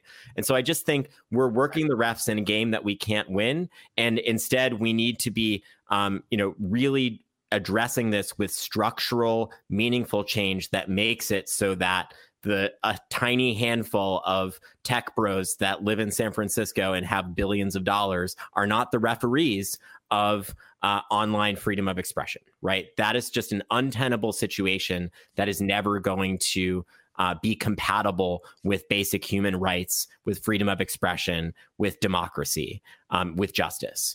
And so, we can work the refs all damn day, but until we start playing a different game, we're not going to be heading toward the future that we want to live in. Yeah, and Jack has to go, but that's not out of constructive tension. It's I have no constructive tension with anyone here. Everyone's so smart, and I actually feel like I've, sitting through these conversations, I've become more educated. So I leave you with no constructive. You say that's like that as if that's surprising. It doesn't happen every episode. I mean, these two guests are especially praiseworthy. But I'm just saying, there's no constructive tension. I just have to go make dinner. That's all. No constructive tension at all. No. The tension. Constructive tension. Dinner is constructive. Me and my wife, if I don't make the dinner. So that's the tension you're preventing by. Yeah, exactly. Good to see you all. See you later. Don't come on the show hangry. It's a bad idea. Yeah, I know. It's preemptive. It's a hangry preemption prevention. It's a deterrent. I'm trying not to tweet hangry. That's like my new. Oh yeah, I'm trying not to tweet at all, honestly. But okay, and what about what other issues have come up? I mean, responses to. Oh wait, actually, Shahid, I wanted to share your thread on this. Okay. Okay, so Shahid has a thread on this. But while I'm doing that, so you guys know each other from activism stuff, or we've actually, I think we met originally in the music context, right? But long before we crossed each other as digital rights activists, because we had a chance to collaborate across partner organizations. Back before I ran for Congress, I worked at the Electronic Frontier Foundation, right? And long before that, Evan and I met doing music, right? Wasn't it through Riot Folk and your work? Mine as an MC and yours as a musician, I think, were we first? I think so. Yep, like Encore, many Encores ago. Yes, I'm proud of that. What's Encore? It was the National Conference on Organized Resistance, and it happened at American University. I have an incredible story from that I had a chance recently to tell. It's random, but I don't know, you folks might find it interesting. I had a chance to represent the second mayor in the country to support the right of consenting adults to marry a partner of their choice. His name was Jason West. He was the mayor of New Paltz, New York. And we filed the second case in the country in 2004. I met him on a panel at Encore in 2003, and we were talking about art and activism. He was a puppeteer, still is. He makes big street puppets for street demonstrations, and I organize spoken word artists and hip-hop MCs, still do. And so we were talking about that, and come to find out at the end of the panel that he'd just been elected mayor of his small town. And we get to talking after the panel. I just come out of law school. I'm a baby lawyer in Washington, D.C., looking for some way to be helpful. I give him my card. And then 6 months later, he became the first and only official in the country to ever be criminally prosecuted for supporting marriage equality. And Encore just has a really soft spot in my heart,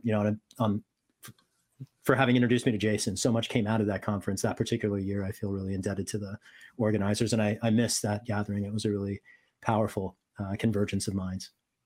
Awesome. So here's your thread.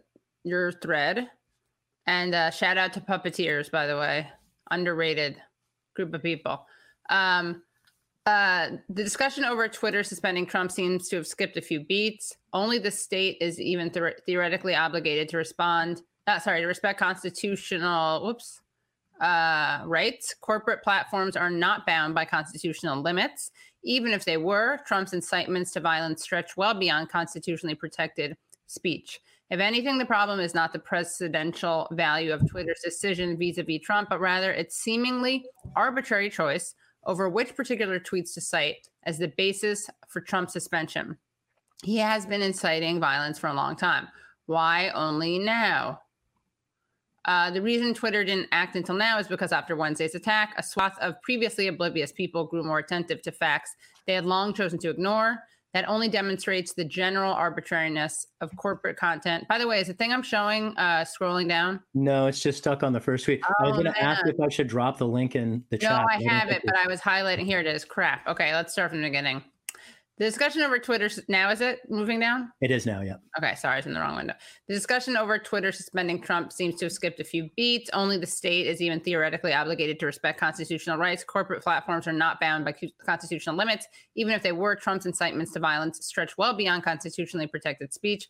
If anything, the problem is not the precedential value of Twitter's decision vis-a-vis Trump, but rather its seemingly arbitrary choice over which particular tweets to cite as the basis for Trump's suspension. He has been inciting violence for a long time. Why only now?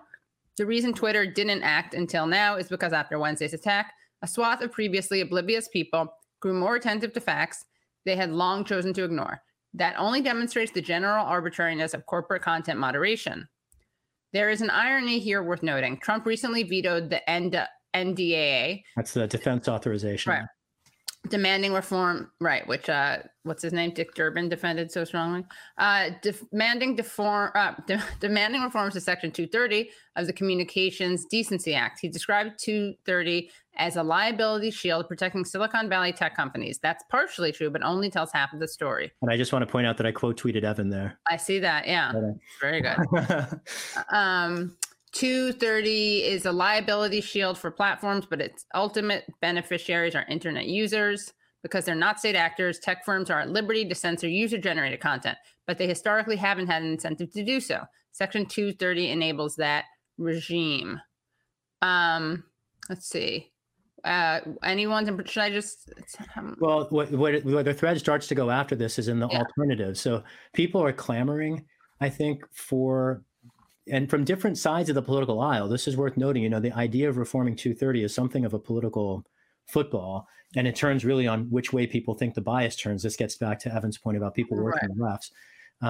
And the rest of the thread starts to get into alternative ways to deal with this corporate arbitrariness, rather than remove the liability shield and risk more corporate censorship of user-generated speech. I'd like to see stronger antitrust enforcement, and there are a bunch of ways that that can happen. One of the particular things I get into in that thread, I've long supported a statutory codification of the essential facilities doctrine. The essential facilities doctrine is almost like a lost high watermark of common law, judge-made law, and at its high watermark, it helped do everything from break up AT&T to ensure that railway companies could use each other's bridges to get over rivers. It's an incredibly important doctrine in the law, and it's been abandoned by the courts. But there's nothing to say that Congress can't revive it, statutorily enshrine it, and bake it into the sauce. And if the essential facilities doctrine were law, that could be used, for instance, to mandate interoperability. One of the challenges here, the only reason anybody cares about anybody getting deplatformed is because each of the online platforms are effectively separate walled gardens. You can't just move from one to the other. Like, sure, you can set up a profile, but you can't bring your friends with you or your message history or your content. And interoperability would allow people to do that. And there's no good reason why you can't. The companies have an interest in locking users in, but users and competition, that is to say the goals of antitrust policy, have an interest in ensuring that people can make effective choices. And if you have your choices across a wide variety of platforms and you as a user are empowered to migrate as you see fit, no one, frankly, would particularly care if any particular platform was arbitrary in its decision-making, because none of them would have monopolies. And so, you know, part of what's happening here is people are falling for a bit of a bait and switch. There's a real problem, and they're being sold snake oil. And, you know, so obviously it's not the first time that happened. I saw a bunch of people who, you know, drank a bunch of snake oil stormed the Capitol on Wednesday. You know, and you know, there are legitimate concerns underlying a lot of grievances. And it's important that as we address those issues, that we do so thoughtfully, not in ways that worsen the problems that we seek to solve, and not in ways that create entirely new problems that create any number of risks for any number of people and communities. Yeah, I couldn't agree with that more. And I that concept of interoperability, just to make it like kind of understandable for folks who are not as deeply nerdy as I love that all of us are. Email is a service that has interoperability. If you have a Gmail account, you can email someone who, bless their heart, still has a Hotmail account, and they can forward your email to someone who is smart and has a Proton Mail account. When you said bless their heart, I thought you were going to AOL, but yeah, you know. So, and that's interoperability, right? And if we start thinking about the internet as a place built of protocols rather than platforms, we could actually have a situation where you can choose, where the user has choice, right? Where you could opt into Evan Greer's curated Twitter, where you only get to hear from like trans ladies who love pop punk. Or you could opt into the like free-for-all crazy Twitter where you get to hear from QAnon. But if you know, you can actually genuinely have some basic control over what happens on the internet. And also where platforms are not artificially algorithmically amplifying some of the worst content for the sole purpose of engagement, because their profit model is based in clicks and advertising. Right. And so I think if we can, again, we think of this as a problem that we can solve by giving platforms more power, or demanding that platforms wield their power more responsibly. I would like to take their power away and put that power back in the hands of individual internet users to decide what kind of internet we want and what kind of internet will actually serve humanity and serve our children and serve the future that we want to build for them. Right. And Can you talk about what kind of reaction you think is appropriate, like in terms of dealing with the people who entered the building? You know, there's a lot of discussions about surveillance and, of course, the police state. And how do we balance those two things, especially since, again, I am pitching this because my audience is left. So I am pitching this left, but especially since those things, you know, really do target you know, the most marginalized. I have a hard time not thinking of when we went through this 20 years ago. There were a set of prolific attacks in 2001, and our country rushed headlong into adopting a set of surveillance laws that in 20 years have never been the subject of a transparent debate. I ran against one of its architects, a leader of Congress who just expanded and extended expiring Patriot Act provisions to give Trump more surveillance powers a year ago. And as people are likely clamoring already, Biden has been telegraphing that he'll likely reintroduce a law that was introduced last year and rejected. We don't need new laws on the books to deal with an incident that was already thoroughly criminal to begin with. There are plenty of laws. And the appropriate solution here is to enforce the laws that we have. This was a failure of law enforcement. And the remedy for a failure of law enforcement is internal investigations and accountability, public oversight. Congress's job is to make laws, and to make new laws would simply create new opportunities for the constitutional ship to sink. Ultimately, from surveillance measures to time and place manner restrictions on gatherings, there are plenty of existing tools to have stopped in the law, to have stopped what happened on Wednesday. What happened on Wednesday was not a failure of the law. It was a failure of law enforcement. And that's an incredibly important thing to parse, if only because the solutions to those two different failures point in very different directions. We've already paid profound costs in our civil liberties to ham-fisted security measures that ultimately privilege security theater before real security. And if we want to get to real security, that's going to take a whole bunch of things, including meaningfully reconsidering U.S. foreign policy and committing to human rights. I mean, so many of our security threats are driven ultimately by our own international longstanding abuses. And that's a conversation that we in the United States have frankly never been willing to have. And I think it's due time that we did, while we still clamor to have that broader conversation about our footprint in the world and who we might be alienating by what corporate resource extraction or what human rights abuses where. In the very least, we should guard our civil liberties by not allowing this security crisis to be used as a pretext to just further empower an executive branch that has already and frankly long been run amok. And if I could jump in on that with a concrete example, right? I got a call from a reporter at a mainstream national outlet today about the fact that it sounds like at least some police departments have been using Clearview AI, which is perhaps one of the most controversial providers of facial recognition software, to try to identify and track down some of the white supremacist assholes that stormed the Capitol, right?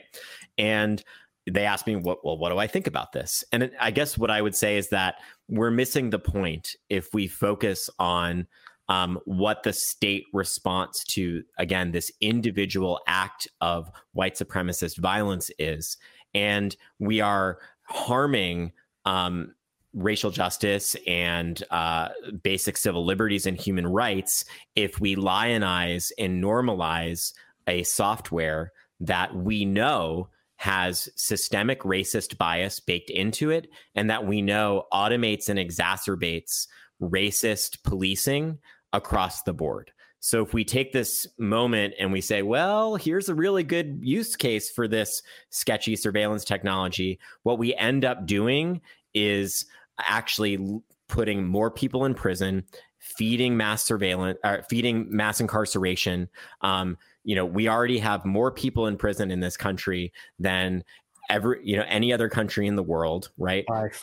We are in a crisis. We've had uprisings across the country over the summer around the fact that policing in this country has been upholding white supremacy for centuries, right?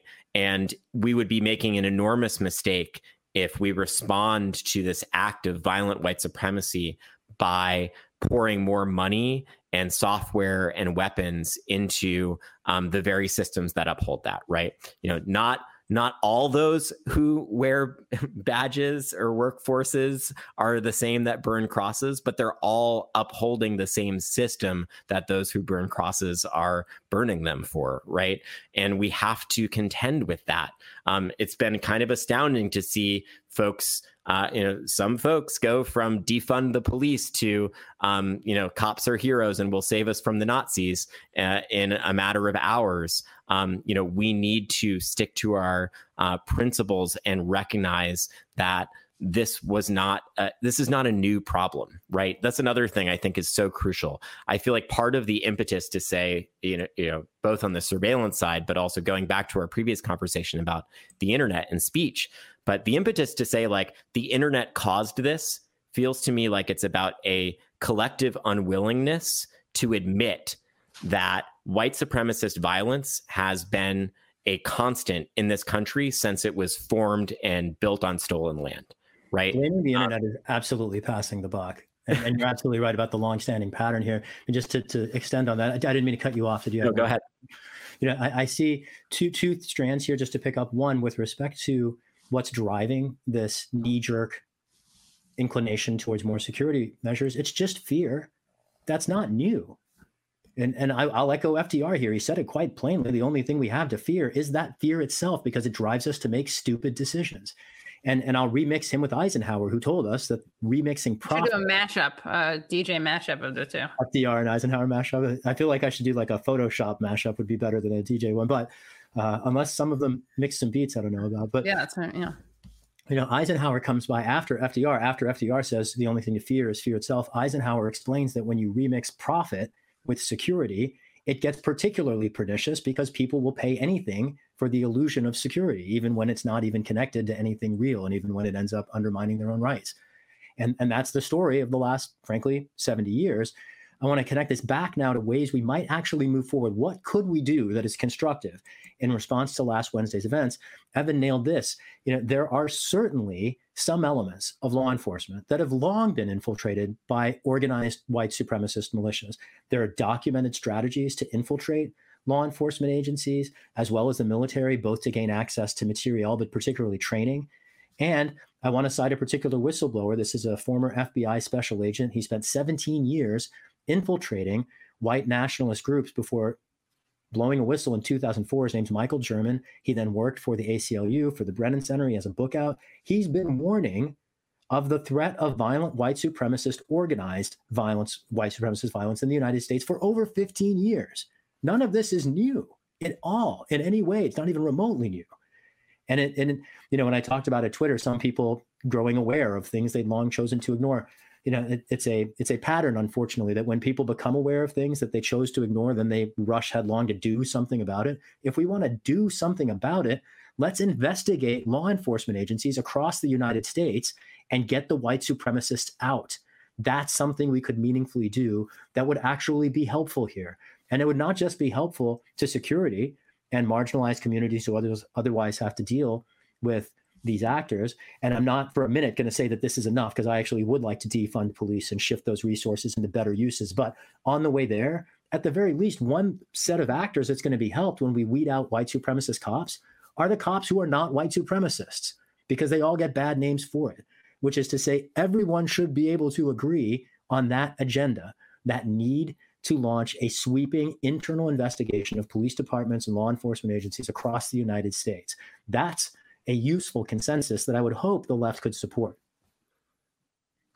Yeah, I think like in terms of the fear, I do think that there's something, I guess, that bothers me or worries me, which is that I do think that there are people who think that they're being good like radicals and good leftists and good allies by like saying like, you know, fuck these white supremacists and take them off, you know, block them all up and take them offline. And it's not just fear. It's like they think this is the right thing to do. And they think that this is what being like anti-racist. Well, yeah, yeah. They think it's what, you know, it's like a woke security state. And I think it's like, you know, I'm trying to call people in. Not so much on Twitter. I call people out. I'll stop that. But but I do call out the people who pretend like anyone who's grappling with this stuff is some Trumpian enabler. So do you guys want to? Yeah, if you want to. Yeah, I mean, I guess I just think there's a number of different things at play here, right? One is that, and let's be real, like the internet freedom space as a whole.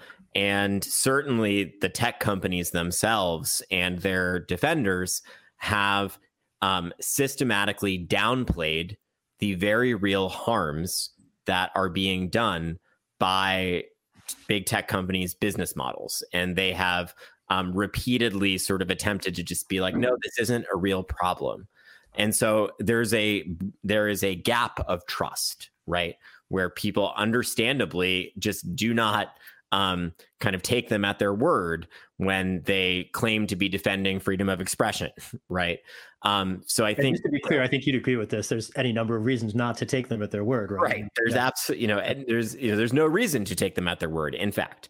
And so I think we have to acknowledge that and accept it. But I think again, we need to get out of the realm of theoreticals and slippery slopes and actually listen to the people who are most affected.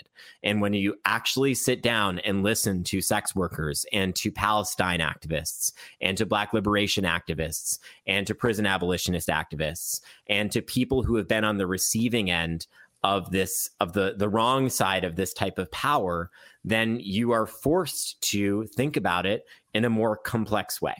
And then you start to be pushed into thinking about, okay, you know, there's a difference between edge platforms like Twitter and Facebook, which are essentially an online message board. And it does make sense to have, you know, or another thing too, is like people are like, okay, we want no moderation. We saw this with Parler, right? As soon as people started posting on Parler, basically like honeypots to get the white supremacists that stormed the Capitol to hand over their personal information, Parler was like, oh shit, I guess we have to moderate, right? Without moderation, your online feed is basically full of like porn and spam, right? So like everyone actually does want there to be some amount of moderation, and it's silly to pretend that we don't, right? But again, it becomes about, is it transparent? Is there meaningful due process? And also, as Shahid said at the beginning, is there competition? So that if you don't like the way that one platform is doing moderation, you can go to another. You know, I think, you know, Mike Masnick over at Tech Dirt has written extensively about this. And I think he argues persuasively that doing content moderation at the scale that a company like Facebook would have to do it at is just impossible. and that really the only kind of valid moderation like terms of service is you can't be on my platform if you're an asshole, and I decide if you're an asshole. That only works though in a world where we can like where we have choice, right? When we live in, we can't pretend. You know, there's been a lot of debate over the past couple of days about like, well, is this a First Amendment violation? Is it a Section 230 violation, right? And I, you know, one thing I will just say clearly is platforms deciding to not host the speech of anyone is actually protected by the First Amendment. Let's just be very clear about that. They have a legal right to do so. Just because something is protected by the First Amendment doesn't mean that it doesn't have serious implications for freedom of expression. And in a world where a tiny handful of corporations have grown so much power over traffic, essentially, right? You know, and I think there's another thing here where if you're an activist and you've actually experienced the power of using the internet to get someone out of prison or, you know, sound the alarm about something and get a corporation to end an evil practice, you're maybe a little bit more sensitive to this because you're aware of the fact that, sure, Facebook is a private corporation and they can technically, legally speaking, do what they want. But if they decide to cut off your campaign right at the height of it, they have effectively kneecapped your ability to have your voice heard and make change because they have so much of a monopoly over human attention, right? So I think so much of these things are, we want them to be simple, but in the end, it becomes about power and who has power and who doesn't. And we need to be more thoughtful before we just go cheering on those who have power, using their power in ways that we like, without contending with the fact that they have the power in the first place is actually a profound danger to the future of human society and a profound danger to our ability to actually dismantle the structures that have led us to this point, right? And again, this goes back to just, you know, maybe I'm just old and I remember that like these were problems before Donald Trump arrived, and they will be problems after he heads to Mar-a-Lago and spends the rest of his life complaining that the election was stolen from him or whatever he does next. And there will be problems that we need a free and open internet as a tool and a weapon to solve. And if we give up on that kind of out of a zealous attempt to, you know, show our deference to these companies, you know, we're actually giving up one of the most powerful tools we have to hold elected officials accountable, to hold powerful institutions accountable, and to organize against the corrosive and hateful ideologies that we saw on display in the Capitol this week. Yeah, great. And was it anything? I have a lot more questions, but it's you've been on for a while. I'm really thankful, and I should have you guys back on because I have questions ranging from like Parler to impeachment to criminal justice, how to deal with people. Like, where should we? You know, all right. I'll ask you one final question. So, Gerald Horn was on my show, who's this, you know, extremely wise, prolific historian, Marxist, focuses on Black history. And he was saying, you know, we need to lock up the fascists, throw the book at them, take them off the streets. How, I mean, again, considering that we think of, I mean, I think all of three of us have problems with the carceral state and the prison industrial complex. What should be done about this? You know, like, do we, and of course there's the issue of like the affluenza discussion, right? Which is where white people get away with literal murder sometimes. How do we like have this discussion? How do we organize? How do we engage in activism that doesn't just say, okay, let's lock more people up who are not Black and brown? And how does that apply to the people who stormed the Capitol and the, you know? So storming the Capitol is an unambiguously criminal act. Not only is it trespassing, it's arguably sedition. There's the like property, you know, destruction elements. So there's lots of crimes that those people could be charged with. We long have had, and these are ephemeral at times, but it's really important that we maintain protections against status crimes, which is to say, if you're going to be charged with a crime, it shouldn't be because of something you believe or who you are. It should be something you do. An act can be criminal. Identities, ideologies, persons are not. And we have to maintain that distinction. We also, to this whole point about, you know, recognizing the way that the shoe changes feet, we should be thoughtful in acknowledging that whatever we might do or seek to do to white supremacists, it's going to come back and bite it all at the communities that are arrayed themselves against them. Because the nature of these kinds of restrictions on speech, they're always ideologically ecumenical, at least the restrictions are. You know, the shoe changes feet, it doesn't stay on one. And we can't in any way have any comfort presuming that we will always be on one end of that dynamic. I think in terms of rooting out white supremacy, if there is an arena for criminal law enforcement's internal investigations at police departments, there's not a single good reason that anyone in a sheriff's department or a police department or a state highway patrol or the FBI or CBP or ICE or name your agency should be able to surreptitiously participate in militia organizations while wearing a badge. You know, that is a violation of an oath that they all take. And that's something that we should enforce. And that's an existing regulation that is just so lax that anybody can sign up for a badge and still be part of their hate group. And that's an incompatibility that we absolutely are entitled as a polity to enforce, to make sure that the people that we give badges to and give weapons to have a monopoly on the use of force, that those people are actually using that authority on behalf of the public and the state, not on behalf, as it seems was the case with some of the Capitol Police officers, of their friends or their ideological allies or their own right-wing political fantasies. That's, I think, an appropriate place for us to turn to weed out white supremacists in law enforcement. I think that's a overdue, really compelling, and then also somewhat bounded arena with, unfortunately, lots of room for us to run. Yeah, and quickly, I completely agree with that. And I guess what I would say is we should also separate the legal argument from a kind of a broader moral argument, right? And I think, legally speaking, Shahid is completely right.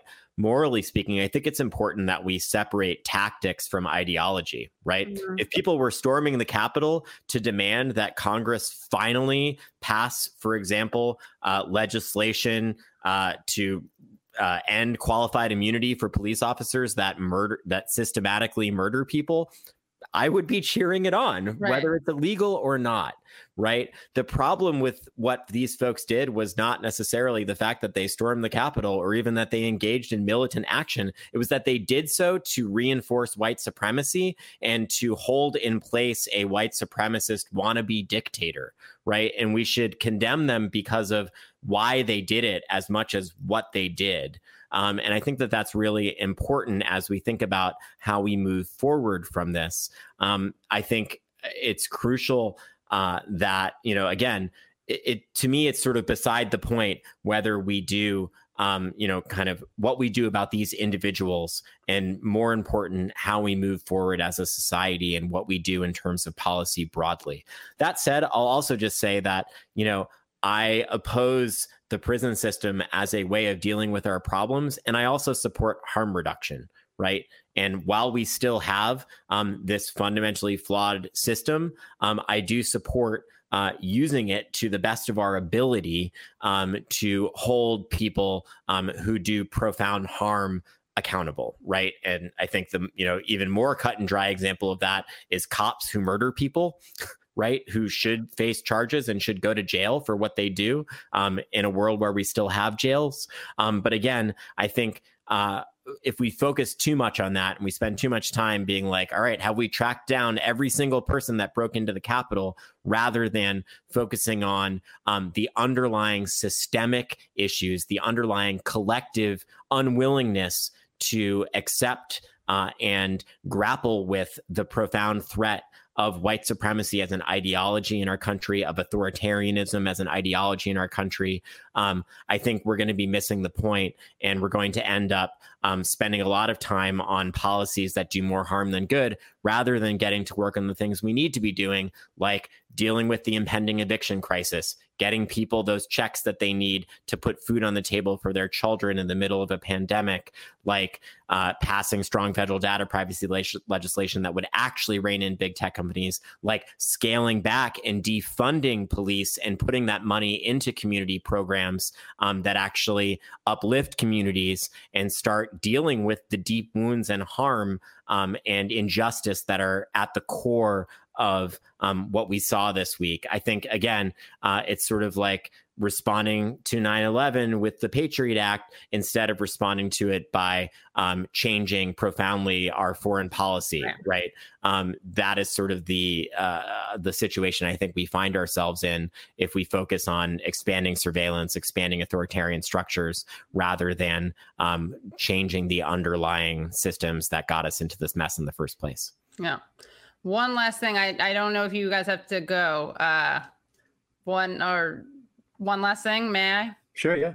Or okay. All right. So, I mean, this is going to be controversial, but like, not all the people who stormed the Capitol are the same. And, you know, there's white supremacy as a ideology. There's white supremacy as like a structure. And, you know, there are people, like I was looking at the footage of something, which we'll get into, I think, Wednesday, by the way. But, you know, and some people are like, no, stop. Like, they really didn't want people to enter after a certain point. I'm not like glorifying all the people who are storming the Capitol, but I think that we kind of, it's somewhat at our own peril if we like dismiss everyone who was there or everyone who supports this as kind of on the same level of... Totally. It's, you know, I'm just going to be honest. Like, I feel nervous even saying that, like, woe's me. I'm fine with that. But I don't know how to like walk that line of acknowledging real white supremacy, that there are those elements there. Maybe another element of constructive tension here, you know, in my mind, certainly the white supremacy that people were promoting on Wednesday was problematic. If there was a mob storming the Capitol, even if it was promoting an end to qualified immunity and it was like terrifying legislators and stopping the certification of a vote, I would have a problem with that. As much as I support ending qualified immunity, the mechanism of our democracy is constitutionally supposed to be beyond politics, right? And I do think that there's a huge difference between, on the one hand, people who I might describe as like rubes who were there and they thought they were there to be at a First Amendment action, and they ended up participating in something that got escalated. And then particularly, you know, the figure that comes to my mind, there was an image we all saw of a man dressed in tactical gear, vaulting over a banister with a bunch of zip ties in one hand, very clearly like, you know, a very fit military figure. And the idea that there were people with military training and preparation and tools to enter a hostage situation, and that they came within mere feet and seconds of holding senators hostage.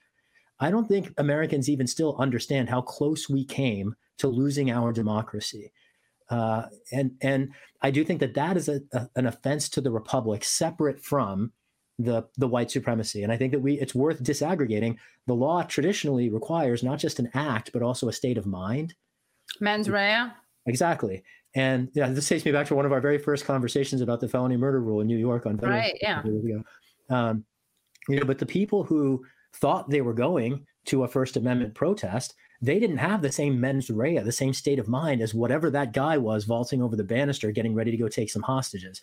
And people who are going to take hostages, that's political violence. That is terrorism. Somebody showing it up at a gathering and following a crowd and then ending up, oh my God, what did I end up in? That's not terrorism. That's something very different. And I think it's appropriate to disaggregate the acts and the states of mind. I think it's foolish to lump everybody participating in any group activity together. And I think this is one area where it behooves us to assess who were the people there to do harm, and to particularly focus our attention on identifying and prosecuting and holding accountable those people. If I can just say one last thing on that, because we haven't touched on it yet, and I don't know, there maybe there's more constructive tension there too. I think it's a real challenge, but I think it speaks to this broader issue, right? Which is that we tend to make really poor decisions for reasons that seem really reasonable on their face, right? And a clear example of this is around encryption technology, right? I've already seen pundits on MSNBC and elsewhere saying, you know, this is why we need the FBI to have full access to encrypted messaging apps like Telegram and Signal and WhatsApp, right? This whole thing was organized in plain sight on social media, right? No amount of additional surveillance or wiretapping or interception of messaging would have prevented this. And it's crucial that we grapple with the kind of messiness of this, because, you know, we're dealing right now with Parler, which is a shit show dumpster fire, but it's only it's not a very distant path from there to saying, well, Signal is an encrypted messaging app where we can't see what's going on. Right. People could create groups on Signal where they plan horrific acts of violence. So Apple and Google should ban Signal from the App Store, right? That is, you know, we're like one step away from there right now. And, you know, we've seen the FBI make the exact same argument about encryption in the past, where they've used terrorism or horrific acts of child sexual abuse as an excuse to attack encryption, when you can't actually ban encryption. Encryption is math. People who want to use encryption to do bad things will always be able to find encryption to do such bad things.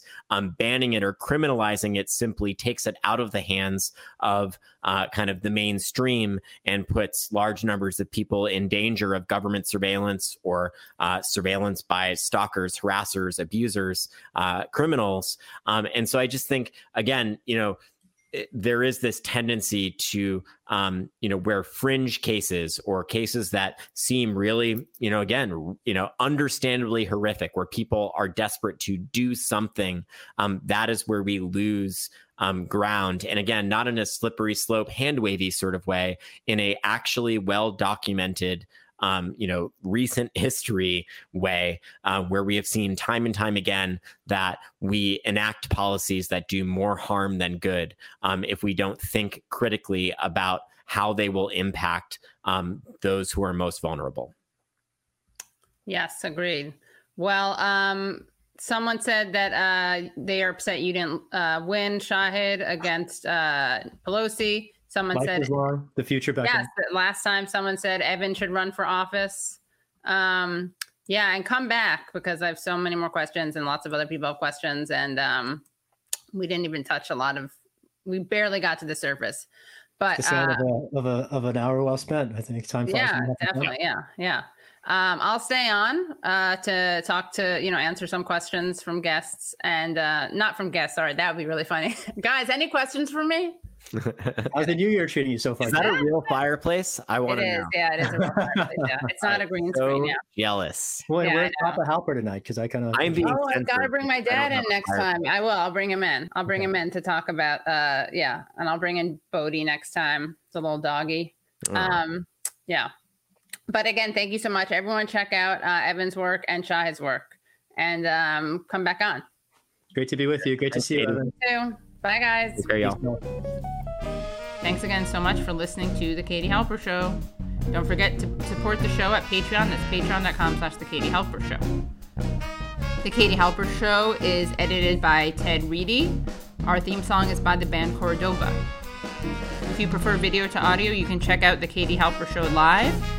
That is on YouTube, youtube.com/TheKatieHalperShow, and we live stream Wednesdays at 9 p.m. and Sundays at 7 p.m.